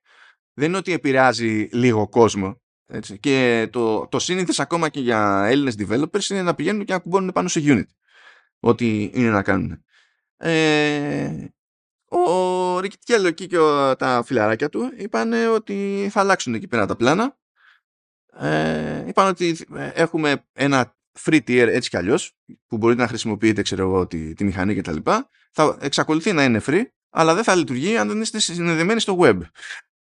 Καλά ξεκινάμε. Μάλιστα. Είχαμε εκεί ένα άλλο tier το οποίο τρογόταν σαν κόστος και το πλήρωνες ανακεφάλι. Δηλαδή αν ήσουν μια ομάδα με 10 άτομα πλήρωνες για κάθε έναν που χρειάζεται τέλος πάντων να χρησιμοποιεί τη Unity. Και ήταν ετήσια η χρέωση. Το κόβουνε, σου δίνουν στην ίδια τιμή για ένα χρόνο το Pro το οποίο έχει πολλαπλάσια τιμή και από τον επόμενο χρόνο ε, αν θέλεις κάτι ανάλογο θα πρέπει να πληρώνεις αυτή την πολλαπλάσια τιμή. Ναι. Οκ. Αλλά το αυτό που τσίτωσε περισσότερο τους developers είναι το εξής. Ότι λέει τώρα θα σας χρεώνουμε με βάση τις εγκαταστάσεις των εφαρμογών σας και των παιχνιδιών σας. Και όσο πιο ε, φθη- ε, ε, φθηνή συνδρομή μας πληρώνετε, τόσο πιο ακριβή θα είναι η χρέωση αναεγκατάσταση. Και αν θέλετε ε, έκπτωση στο κόστος της κάθε μεμονωμένης εγκατάστασης, ε, προτείνουμε κάτι το οποίο δεν θα συγκινήσει καθόλου ε, ε, διεθνώς τους, ρυ- τους, τις ρυθμιστικές αρχές. Προτείνουμε να χρησιμοποιείτε τα δικά μας διαφημιστικά συστήματα. Καλά, αυτό θα τους πάει αίμα. Θα τους πά- εκεί θα τους πάει αίμα. Δηλαδή κάποια στιγμή θα ξυπνήσει κάποιος στην Ευρωπαϊκή Επιτροπή και θα πει «Οπ, οπ, φιλαράκι, τι κάνεις εκεί». Ε, και αυτό το σύστημα, αυτό το, το, τη νέα βάση τέλος πάντων χρέωσης, δηλαδή στην ουσία μιλάμε για ένα πράγμα που δεν χρεωνόταν πριν και τώρα χρεώνεται και έχεις να πληρώσεις και όλα τα υπόλοιπα και από τα υπόλοιπα έχει φύγει ένα tier το οποίο είχε πιο λογική χρέωση. Ε, θα αρχίσει να ισχύει από 1η Ιανουαρίου και εφαρμόζεται αναδρομικά. Και σου λέει λοιπόν ότι αν έχεις πάνω από 200.000 ε, εγκαταστάσεις στο τελευταίο δεκάμενο ε, και τζίρο πάνω από 200 χιλιάρικα τότε με βάση το tier στο οποίο είσαι πρέπει να μου δώσεις για κάθε install τόσο και βγαίνει τέλος πάντων ένα κόστος κτλ. Αλλά αυτό ισχύει και για παιχνίδια που, κυκλοφ... που έχουν κυκλοφορήσει ήδη. Για ό,τι παιχνίδι έχεις βγάλει ever και αυτές οι χρεώσεις σε αιτήσια βάση δεν σταματάνε ποτέ. Δηλαδή αν εσύ βγεις στη σύνταξη και έβγαλες πριν από 20 χρόνια ένα παιχνίδι το οποίο εξακολουθεί και τέλος πάντων τραβάει downloads, αυτοί θα συνεχίζουν να σε χρεώνουν. Ενώ εσύ δεν κάνεις τίποτα, ξέρω εγώ, στο παιχνίδι. Έτσι. Και αυτό τσίτωσε πολύ κόσμο, ειδικά τους μικρούς, ειδικά indie developers, γιατί ε, τους διαλύει ε, συμφωνίες με- στο οικονομικό το κομμάτι με publishers για παιχνίδια που ετοιμάζουν ή για παιχνίδια που μόλις έβγαλαν Ε, κάποιοι ε, βλέπουν ότι απλά δεν βγαίνουν τα κουκιά και θα βγάλουν από την κυκλοφορία παιχνίδια που κυκλοφόρησαν πρόσφατα Άλλοι δηλώνουν αναγκασμένοι να ολοκληρώσουν παραγωγές γιατί αυτοί, αυτοί, αυτοί οι τέσσερις μήνες που έχουν περιθώριο δεν σημαίνουν τίποτα στο development. Ε, σε πρώτη φάση η Unity δεν, ε, δεν είχε εξαιρέσεις για τις εγκαταστάσεις που γίνονται τέλος πάντων όταν δίνεις τίτλους ε, όταν, όταν δίνεις demo ή όταν δίνεις τίτλους για τέτοιο ε, για φιλανθρωπικό σκοπό και το δίνεις, ξέρω εγώ, τσάμπα. Για όλα αυτά δηλαδή θα χρειαζόταν κερατιάτικα ο developer. Ή κάνεις μια συμφωνία και πετάς το παιχνίδι στο Game Pass, ξέρω εγώ. Ή στο κάθε Game Pass. Ε, και που έχει έναν όγκο, ρε παιδί μου, και θα παίξουν download. Ή θα, θα δώσεις το παιχνίδι σου τσάμπα το, ε, το Epic Game Store. Έτσι. Και θα πιάσει εκεί ένα, μια, μια μάζα και ξαφνικά αυτό να σε βάλει μέσα με τα χίλια. Δηλαδή, υπολόγισε ένας, δεν θυμάμαι ποιος ήταν τώρα, και έλεγε στο ότι με τα, βάσει τα installations που έχω από το κονέ που έκανα με, τη, με την Epic ε, το κόστος λέει που θα μου έβγαινε αυτά που θα έπρεπε να δώσει στη Unity είναι το 109% ε, αυτό που έβγαλα τη συμφωνία μου με την Epic. Ναι. Οπότε υπάρχουν κάποια προβλήματα. Ήρθε μετά η Unity μετά το CRA και να κάνει κάποιες διευκρινήσεις και άκου διευκρίνηση Ηλία. Αυτή ήταν η βελτίωση. Λέει όταν θα βάζετε το... Καλά τα demo λέει δεν θα μετράνε ε, οι κινήσεις για φιλανθρωπία δεν θα μετράνε. Ναι, αλλά πώς θα το ξέρετε, πώς θα διαχωρίζετε το ένα από το άλλο; Δεν υπάρχει απάντηση ακόμη, διότι προφανώς δεν υπήρχε πρόβλεψη. Απλά τώρα το λένε για να το σώσουν. Αλλά λέει, όταν πηγαίνουν σε συνδρομητικές υπηρεσίες, τι θα γίνεται; Λέει εκεί, δεν σας απασχολεί εσάς αυτό. Γιατί δεν θα πληρώνει, λέει, αυτές τι χρεώσεις ο developer. Θα τι χρώνει η υπηρεσία. Άκου τι είπανε τώρα τα άτομα στη Unity. Δηλαδή, άμα μπεις εσύ στο Game Pass και γίνουν πολλά downloads, δεν θα χρεώσω εσένα, θα χρεώσω τη Microsoft. Ναι, και η Microsoft τι θα πει; Α, εντάξει, δεν άλλαξε τίποτα. Κομμάτια να γίνει. Τι μαγεία είναι αυτή. Αν το άλλο, στην αρχή έλεγε ότι αν κατεβάσεις το παιχνίδι και το σβήσεις και μετά το ξανακατεβάσεις, σε χρεώνει extra installation. Μετά έκανε κολοτούμπα και λέει, όχι εντάξει, άμα είναι λέει στο ίδιο μηχάνημα, μετράμε μόνο το πρώτο. Αλλά άμα το τρέξεις και άμα το βάλεις και σε άλλο μηχάνημα, τότε θα μετρήσει ξέχωρα. Άρα, αν κάποιος κατεβάσει ένα παιχνίδι σε PC, θα χρεώσει τον developer ένα install. Αν πάει να το περάσει στο deck, το ίδιο παιχνίδι από την ίδια πλατφόρμα, ε, θα τον χρεώσει άλλο install.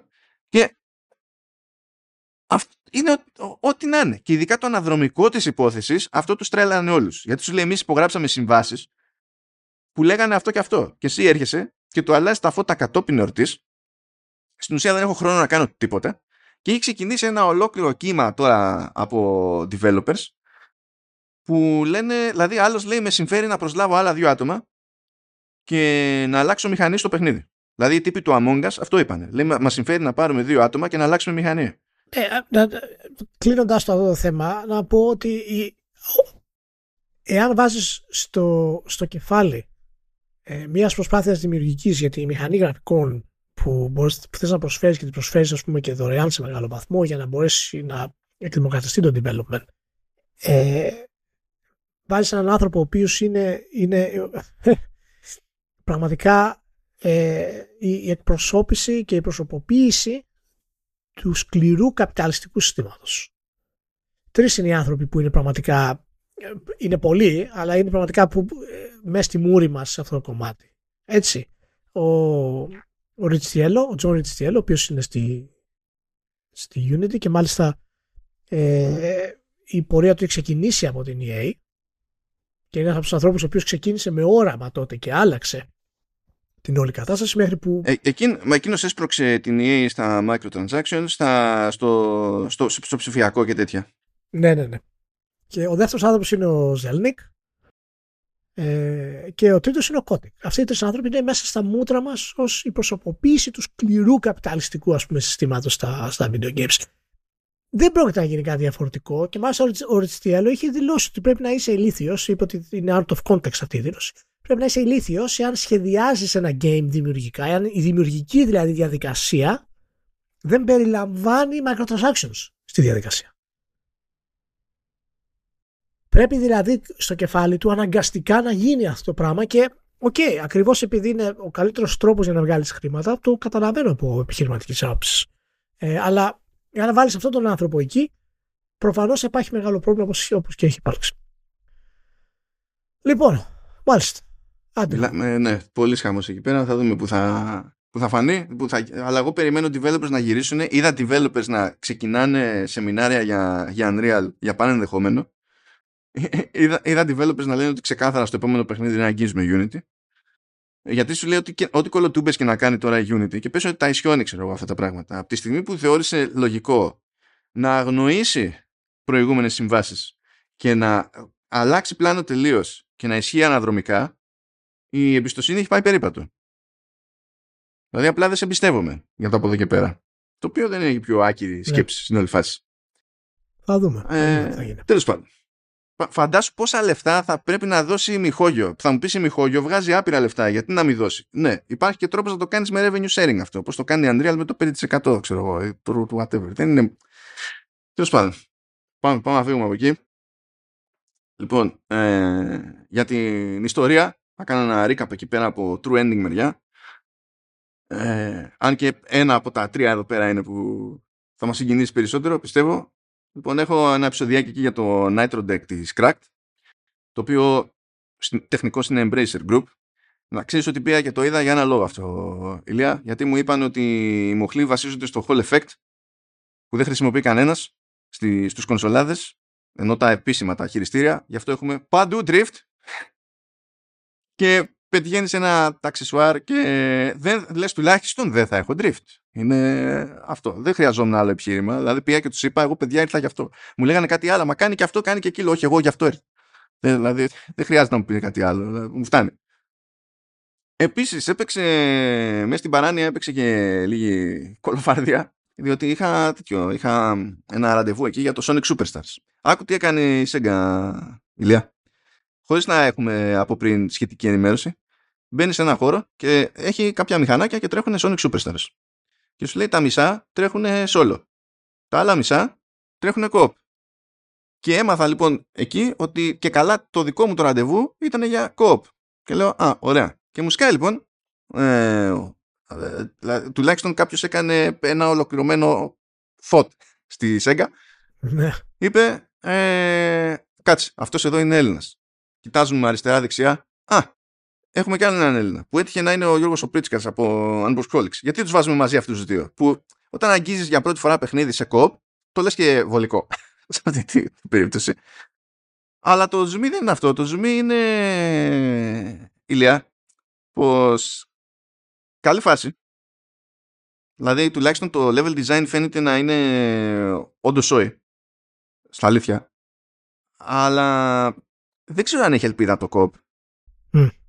Μόλις ε, πάρει φόρα ένας χαρακτήρας δεν έχει σημασία ο δεύτερος τι κάνει. Όχι, όχι. Δεν ξέρεις πού πατάς, πού βρίσκεσαι, σε κάνει teleport, είναι...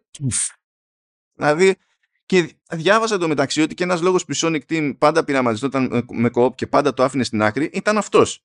Τώρα εδώ η Arzest που το έχει αναλάβει, που δεν είναι τίποτα ξέμπαρκη και στην τελική έχει καμπός που είναι πρώην Sega και έχει και άτομα που είναι, έχουν και προϊστορία στα Sonic.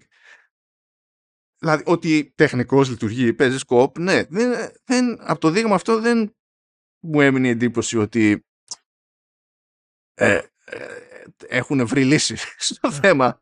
Δηλαδή κατέληγα να, να περνάω καλά επειδή το χάος είχε πλάκα. Αλλά αυτό δεν σημαίνει ότι πέτυχε το κοπ. Είναι, ξέρεις, είναι λίγο διαφορετικά αυτό. Anyway, εντάξει, πιο νιανιά εκεί πέρα στο επεισόδιο, αλλά το, τέτοιο, το, το πιο γούτσου είναι το The Making of... Θα το προσέξω τώρα αυτό, θα κάνω ό,τι μπορώ, όπως έκανα και στο επεισόδιο. Γι' αυτό ακούγομαι σαν χαζός, θα το λέω. Γιατί λέει δεν είναι καρατέκα, δεν είναι ούτε καράτεκα, σίγουρα δεν είναι καρατίκα, καρατίκα δεν ήταν ποτέ το ποτόν σε κανένα επίπεδο. Ναι, δεν ήταν. Απλά το πρόβλημα είναι ότι τα Ιαπωνικά δεν έχουν τονισμό και η λογική είναι ότι λένε καράτε και κολλάμε το κα, ότι και καλά είναι αυτός που ασχολείται με το καράτε. Ναι, ναι. Οπότε, οπότε να δεν έχει συγκεκριμένο τονισμό, είναι, πας πιο πολύ στο καρατεκά. Ναι, ε, καρατεκά. Καρατεκά. Δεν είναι και καλά στο τέλος. Μπορεί, πού και πού θα πάει προς το τέλος, πού και πού, ανάλογα με την πρόταση, πώς βγαίνει η ροή. Είναι, πιο ωραίο, είναι πιο ωραίο στο τέλος. Καρατεκά, καρατεκά. Και είσαι ο καλύτερος. Τέλος πάντων, ε, λοιπόν, αυτό υποτίθεται ότι είναι συνδυασμός ντοκιμαντέρ και, και remaster. ε, έχει βασικά μέχρι και τα prototypes του παιχνιδιού, οπότε μπορείς να παίξεις το πρωτότυπο παιχνίδι σε διάφορα στάδια πριν από την κυκλοφορία του. Μπορείς να το παίξεις έτσι όπως βγήκε σε Apple 2, να το παίξεις ε, όπως βγήκε σε Commodore και το port σε, σε Atari, πέρα από τα prototypes δηλαδή και το remaster. Αντίστοιχα, περίπου, αντίστοιχη είναι η φάση με το Deathbounce, με τη διαφορά ότι εκεί παίζεις τα prototypes και ας πούμε το remaster, αλλά το remaster είναι και η μόνη κυκλοφορία του Deathbounce ever, γιατί το Deathbounce που προηγείται του, του Karateka ε, δεν βγήκε ποτέ, δεν κυκλοφόρησε. Είχε να βαγίσει αυτό το πράγμα. Αλλά έχει πολύ πράγμα, πολύ βίντεο. Ε, έχει σκαναρισμένα manuals, έχει σκαναρισμένη αλληλογραφία με την Broderbund που ήταν ο publisher τέλος πάντων του, του παιχνιδιού. Βλέπεις δηλαδή ακόμα και διαπραγμάτευση για, για ποσοστά. Έχει πολύ συμμετοχή ο πατέρας του, του Jordan Mechner ε, που εκείνος είχε αναλάβει όλη τη μουσική. Βασικά ήταν δική του ιδέα να έχει το παιχνίδι μουσική. Και έγραψε και μουσική. Και δεν ξέρω αν το θυμάσαι αυτό, αν έτυχε ποτέ να το ακούσεις, ε, Ηλία. Αλλά για κάποιο λόγο ο πατέρας του Μέκνερ είναι ψυχολόγος, ε, πιανίστας και Grandmaster στο σκάκι. Εξηγούνται πολλά. Δηλαδή μόνο αυτό με ξεφτύλισε. Λέω τι κάνω εγώ εδώ ας πούμε. Γιατί πάτησα play. Ποιο, ποιο, ποιο το νόημα. Αλλά και ακόμα και αν λες τώρα πώς θα το παίξω εγώ τώρα αυτό το παιχνίδι. Ειδικά τις παλιές εκδόσεις. Γιατί η αλήθεια είναι ότι στο remastering ο χειρισμός είναι αρκετά ok ώστε να πεις εντάξει, παίζεται. Αυτό, δηλαδή δεν θα ξενερώσω από τη ζωή μου.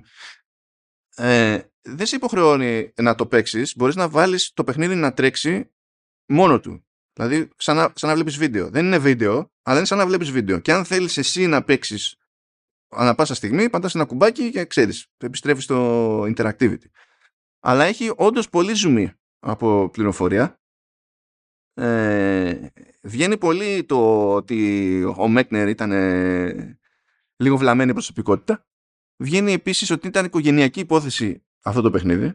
Βλέπεις φοβερές ταρζανιές στο development, διότι τότε δεν υπήρχαν στάνταρ τεχνικές για ό,τι να είναι. Συνειδητοποιείς πόσα λεφτά έκαψε και είχε για να κάψει ο Μέκνερ για να καταφέρει να το βγάλει αυτό το πράγμα. Ε, αλλά και ποια ήταν η συνεισφορά της Brotherboot από την άποψη ότι ο Μέκνερ ας πούμε όταν τους πρώτο έστειλε, είχε απλά το, το πρώτο επίπεδο. Η ιδέα να μπουν τα άλλα δύο ήταν του publisher, γιατί του λέει με το ένα επίπεδο δεν πάμε πουθενά και κάνουμε και αυτό και κάνουμε και εκείνο.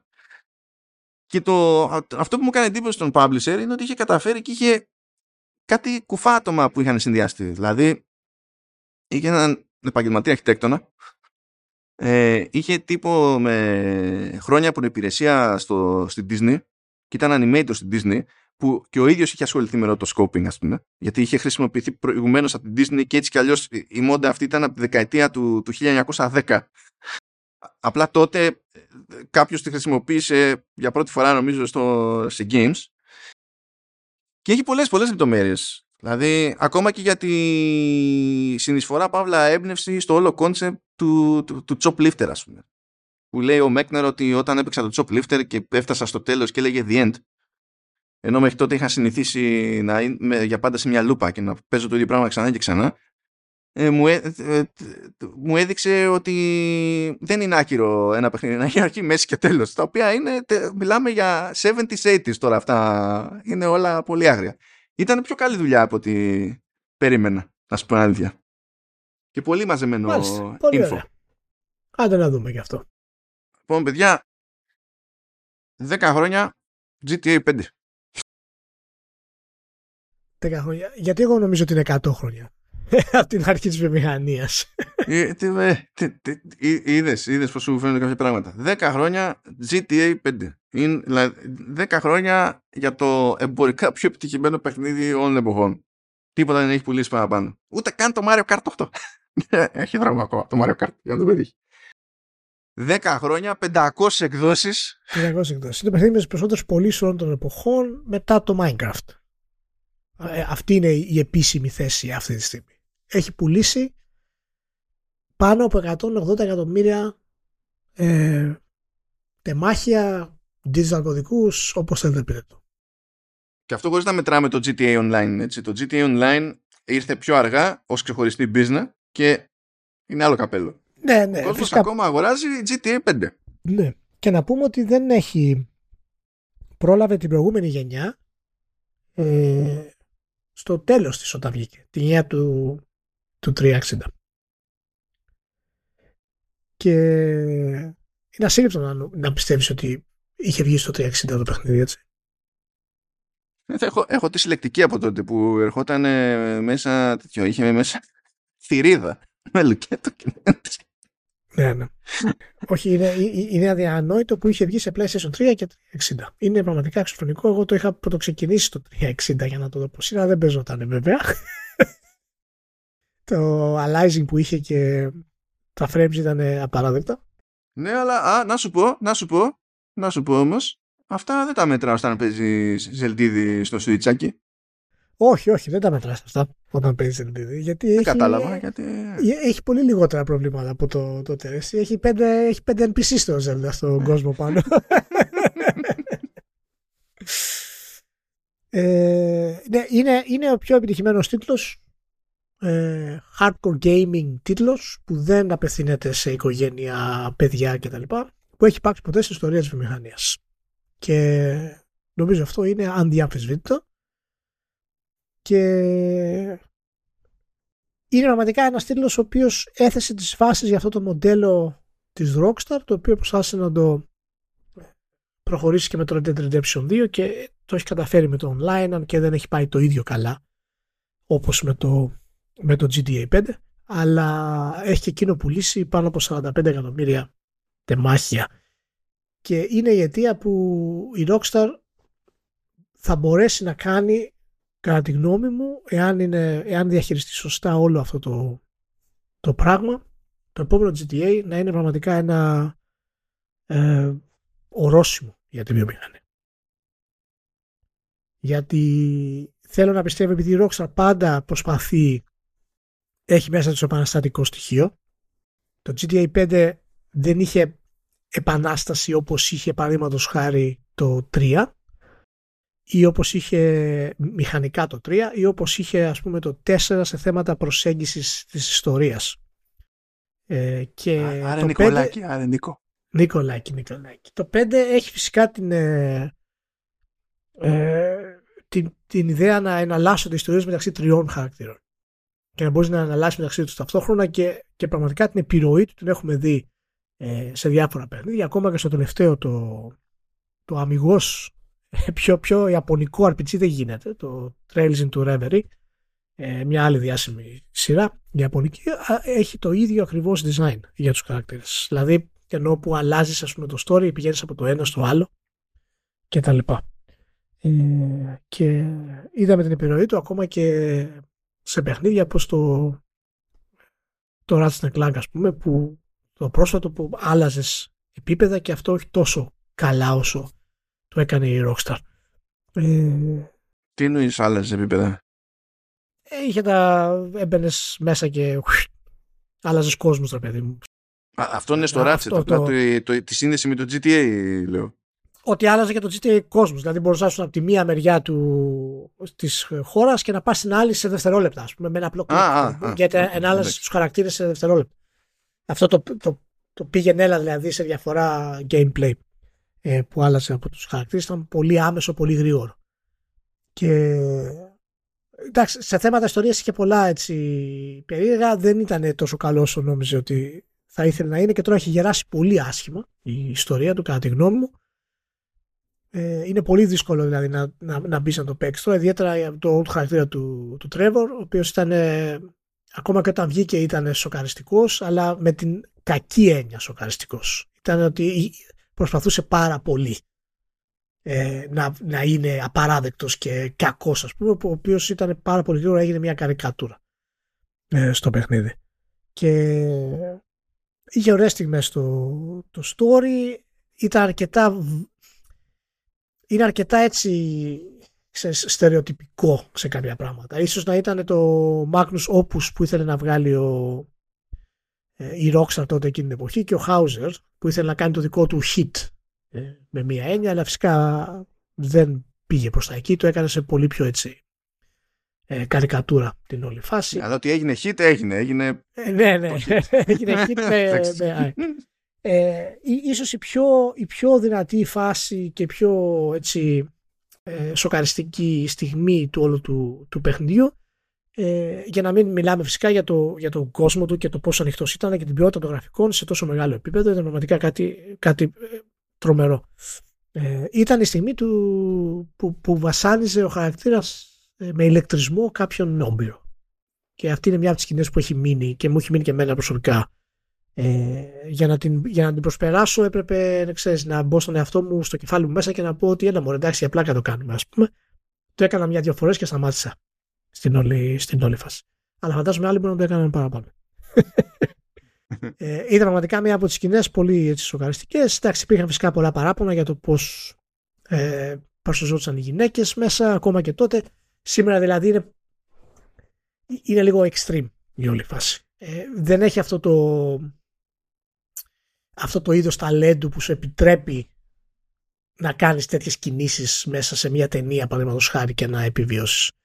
Ε, αλλά νομίζω ότι το επόμενο αυτό θα στηριχτεί αρκετά πάνω σε αυτό και φυσικά και στο Red Dead Redemption ε, το, το 2. Αυτή ήταν η, η μικρή μου έτσι προσθήκη σε αυτό μάλλον.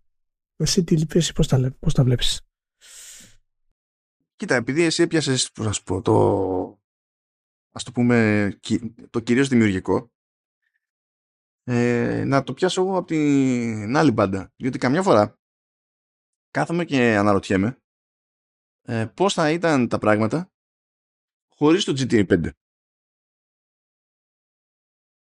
Και λέω λοιπόν, χωρίς το GTA 5 θα υπήρχε Take-Two.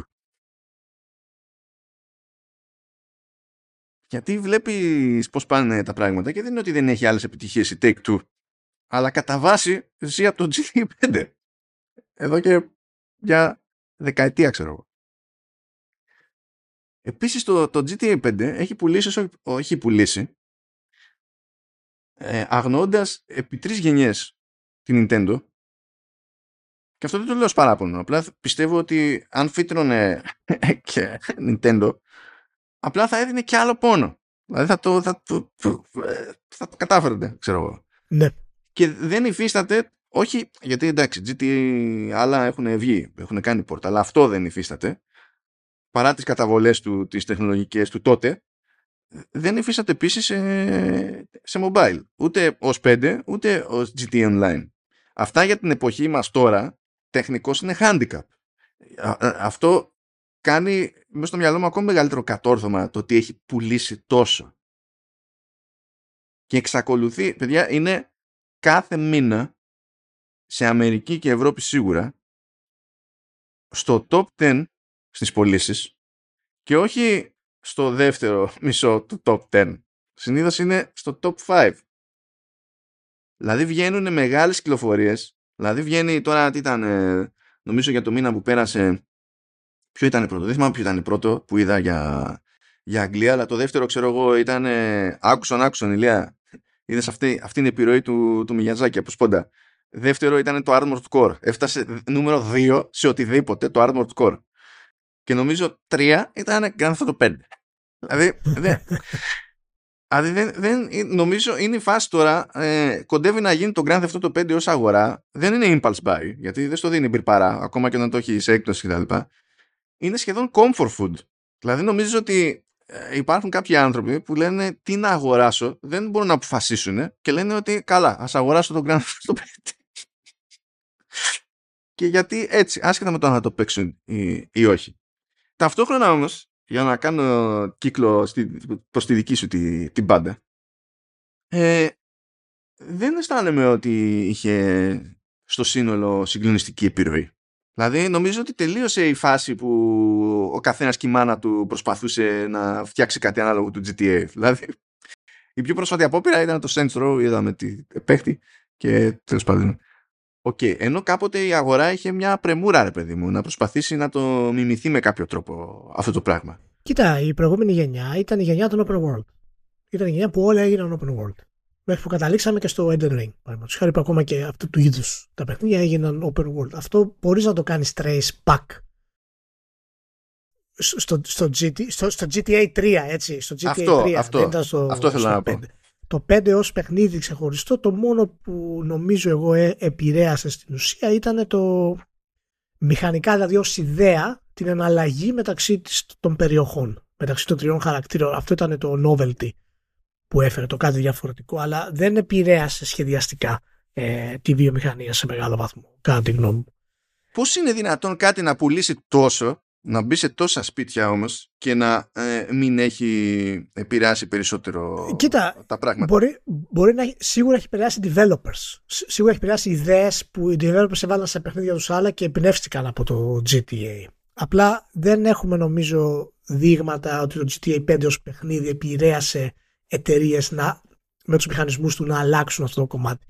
Και ίσως έχει να κάνει και με το γεγονός ότι ε, σε πολλά άλλα κομμάτια ε, τα, ο ανοιχτός κόσμος και τα λοιπά έγινε κοινότυπο αυτό το πράγμα. Νομίζω η πιο κοντινή επιρροή κατά πάσα πιθανότητα του GTA 5 θα ήταν το Witcher 3 θα έβαζα εγώ από την ε, άποψη όχι ότι επηρεάστηκε μηχανικά ιδιαίτερα αλλά από την ιδέα ότι πήρε το template του 5 γιατί στο 5 τελειοποιήθηκε το template με τα activities στα διάφορα ε, στον κόσμο και τα λοιπά από, σε σχέση με το 4 δηλαδή και το 3 γιατί η τεχνολογία έτσι έγινε τεράστια.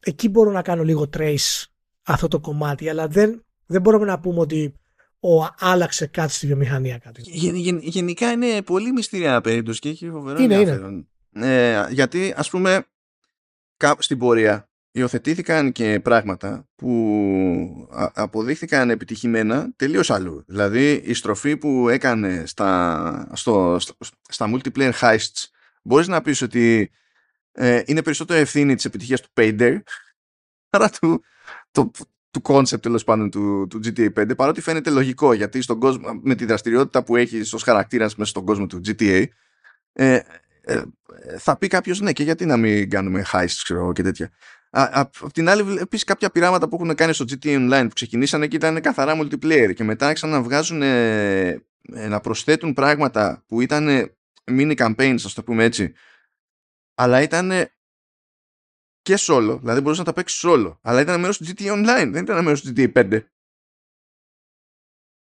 Ε, και είναι σχεδόν τέτοιο, δηλαδή νομίζω ότι απλά δοκιμάζουν staff πλέον εκεί πέρα με την ασφάλεια που τους δίνει αυτή η εγκατεστημένη βάση. Αλλά ε, βασικά αυτή, αυτή η φήμη που έχει το GTA 5 νομίζω τους παραδίνει ασφάλεια και στο πώς αντιμετωπίζουν τέλος πάντων το porting γιατί δεν είναι δουλειά αυτή. Εντάξει, δεν θα πω ότι είναι η, η ίδιο ρεζιλίκη με το porting του Skyrim αλλά δεν είναι και jet αυτή η προσέγγιση είναι ε, νομίζω είναι, είναι, είναι απόρρια αυτό το, το επιχειρηματικό μοντέλο. Φυσικά, αν μπορείς να βγάλεις χρήματα, θα προσπαθήσεις να βγάλεις ε, χρήματα. Δεν υπάρχει δηλαδή περίπτωση να κάνεις κάτι διαφορετικό ε, σε αυτές σε αυτές τις εταιρείες δηλαδή. Ε, πάντως και κλείνοντας, ε, νομίζω ότι το, το GTA 5 ήταν, δηλαδή, έκανε κάτι που δεν γίνεται συχνά. Δηλαδή, για να σπάσει ένα παιχνίδι το φράγμα του mainstream σε τέτοιο επίπεδο, κυρίως έχει να κάνει με παιχνίδι που το παίζουν όλοι. Και αυτό δεν ισχύει για το GTA. Το, το GTA 5 είναι καθαρά παιχνίδι που είναι για ενήλικες. Και αυτό νομίζω, αυτό νομίζω είναι μια από τις μεγάλες του νίκες ε, ως, ως παιχνίδι. Δηλαδή έφτασε σε τέτοιο σημείο mainstream που να είναι σχεδόν στα ίδια επίπεδα με το Minecraft ε, δείχνοντας ότι ε, η βιομηχανία μας όντως μπορεί να, να δημιουργήσει ένα τρομερό hardcore παιχνίδι και να έχει τέτοια επίπεδα πέρασης ας πούμε στο, στο κοινό ε, χωρίς να, ε, ξέρεις, να χρειάζεται ας πούμε τα παιδιά και τις οικογένειες. Και εντάξει δεν μπορεί να φτάσει ας πούμε αυτό το χρυσό ας πούμε σημείο που ε, απολαμβάνει η Nintendo ας πούμε, που έχει μικρούς και μεγάλους το έχει κάνει το, το ίδιο. Αλλά νομίζω ότι είναι ένα προσημαντικό κομμάτι και ε, ήταν πραγματικά εντυπωσιακό, αλλά έχει κάτι ειδικό η Rockstar που δεν το έχουν άλλες εταιρείες. Δηλαδή και ο τίτλος της Rockstar είναι πολύ ε, χαρακτηριστικός μάλλον. Γιατί τα παιχνίδια της πουλάνε μόνο σαν να είσαι Rockstar. Βλέπουμε δηλαδή πωλήσεις 10-15 εκατομμύρια παιχνιδιών και τρελαινόμαστε. Λέμε αυτές οι εταιρείες γίνανε απίστευτες. Έτσι. Και είναι πραγματικά ε, τρομερό. Το GTA 5 έφερε έσοδα ένα δις σε τρεις μέρες. Κάπως πρέπει, κάπως πρέπει να ζήσουν και αυτοί. Ε. Δεν είναι αστείο ότι έχει φτάσει σε τέτοια μάζα ένα παιχνίδι σε αυτό το στυλ σε μια αγορά ε, όχι μόνο του gaming αλλά και ευρύτερα, γενικότερα της, της ψυχαγωγίας ας πούμε ακόμα και αν πιάσουμε άλλα μέσα και τέτοια σε μια αγορά που εμένει αισθάνεται σίγουρη μονίμως δεκαετίες ότι για να πιάσεις τη μεγάλη μάζα ε, πρέπει να είσαι πιο γούτσου και πιο φιλικός σε όλα. Έτσι είναι. Ε, ε, είναι λες και του, του, του, του στρίβεται στη μούρη από μόνο του το GTA 5 σε αυτή την ναι. περίπτωση. Δηλαδή απλά, απλά ακυρώνει το, το concept. Πραγματικά. Λοιπόν, ε, να πούμε ότι την άλλη εβδομάδα θα έχουμε έτσι ένα, μια εκτενή αναφορά περισσότερο στη Steam, η οποία έκλεισε και αυτή 20 χρόνια και αυτή και ανάλαξε τα πράγματα, οπότε έχει λίγο περισσότερο, ναι. ψωμί, περισσότερο ψωμί ε, γενικότερα, γιατί πραγματικά ήταν κομμάτι σημαδιακό στη βιομηχανία των video games γενικότερα, γιατί ήταν η πραγματική κίνηση του digital platform. Και επηρέασε όλες τις εταιρείες ανεξαρτήτως επίπεδου αυτό το κομμάτι και έχει να κάνει φυσικά με τη διάνοια του, του Newell αλλά και τα ρίσκα που πήρε η εταιρεία το πώς διοικείται αλλά και το στυλ της. Οπότε έχει, θα έχει ενδιαφέρον στο επόμενο θα κάνουμε ένα μικρό πέρασμα πούμε, από, τη, από τη Steam η οποία πλέον είναι το όλοι την έχουμε δίπλα μας πάνω κάτω. Επίσης, επίσης για την ιστορία να πω ότι γράφουμε 14 Σεπτεμβρίου που τυχαίνει να είναι μέρα που έχει Nintendo Direct και State of Play αν και φαίνεται ότι θα ασχοληθούν θα είναι πιο ήπια αυτά θεωρητικά ε, δεν προλαβαίνω, δηλαδή δεν έχουν γίνει αυτά ακόμα την ώρα που γράφουμε ανάλογα με το τι θα έχει παιχτεί θα δούμε, θα δούμε την άλλη εβδομάδα θα το δούμε. Συνέχισε. Και να κλείσω και να πω ότι η τελευταία ταινία του του Χαγιάου Μιγιαζάκη, The Boy and the Hero, κυκλοφόρησε στην Ιαπωνία ε, με marketing μία φύσα μόνο, δεν κάνω πλάκα. Ο, το, ναι, το, το πιστεύω. Ε, αυτό ήθελε να κάνει ο Μιγιαζάκη για την ταινία αυτή και όλοι μιλάνε ότι είναι πραγματικά ε, ένα από τα μεγάλα του δημιουργήματα ε, αυτή η ταινία και να πούμε ότι είναι 82 χρονών είχε δηλώσει ότι δεν θα, θα αποχωρήσει από τις ταινίες έβαλε το The Boy and the Hero και τώρα ετοιμάζεται κι άλλο. Οπότε έχετε υπομονή, προσοχή με τα spoilers γιατί αναμένεται να είναι μια, μια εξαιρετική εμπειρία. Είδες, όλοι αναγκάζονται και δουλεύουν με, μέχρι τέτοια ηλικία. Δεν βγαίνει, δεν βγαίνει ο κόσμος. Ε. Δεν βγαίνει, δεν βγαίνει. Δεν, βγαίνει. δεν μπορεί να ζήσει Έτσι είναι, ο άνθρωπος. Σε, σε, σε, αναγκάζουν και δουλεύεις. Μέχρι να είσαι παππούς. Ναι, ναι, σε αναγκάζουν και βγάζεις κάτι τέτοιες ταινίες δηλαδή. Απλά για να έχεις τον ήλιο μοίρα. Φιλιά πολλά σε όλους, να είστε όλοι καλά, παιδιά. Ciao.